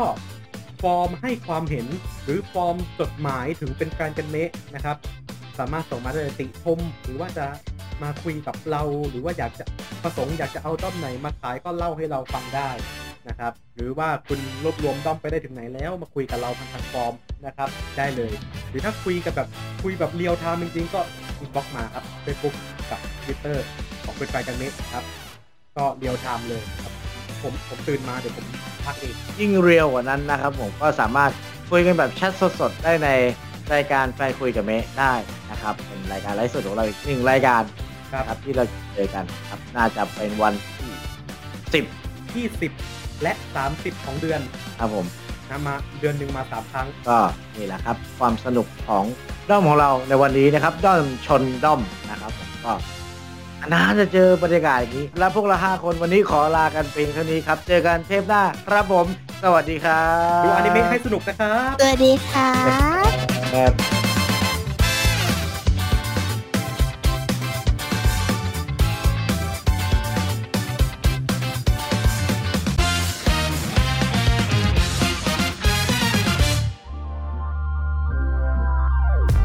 ขอขอบพระคุณที่เข้ามารับฟังรายการของเราจนจบ อย่าลืมเข้ามาติดตาม และติชมได้ใน Facebook Fanpage Twitter Instagram YouTube ของ f e e d p o t และเว็บไซต์ f e e d p o t net ติดต่องานและลงโฆษณาได้ทาง f e e d p o t 2 9 at gmail.com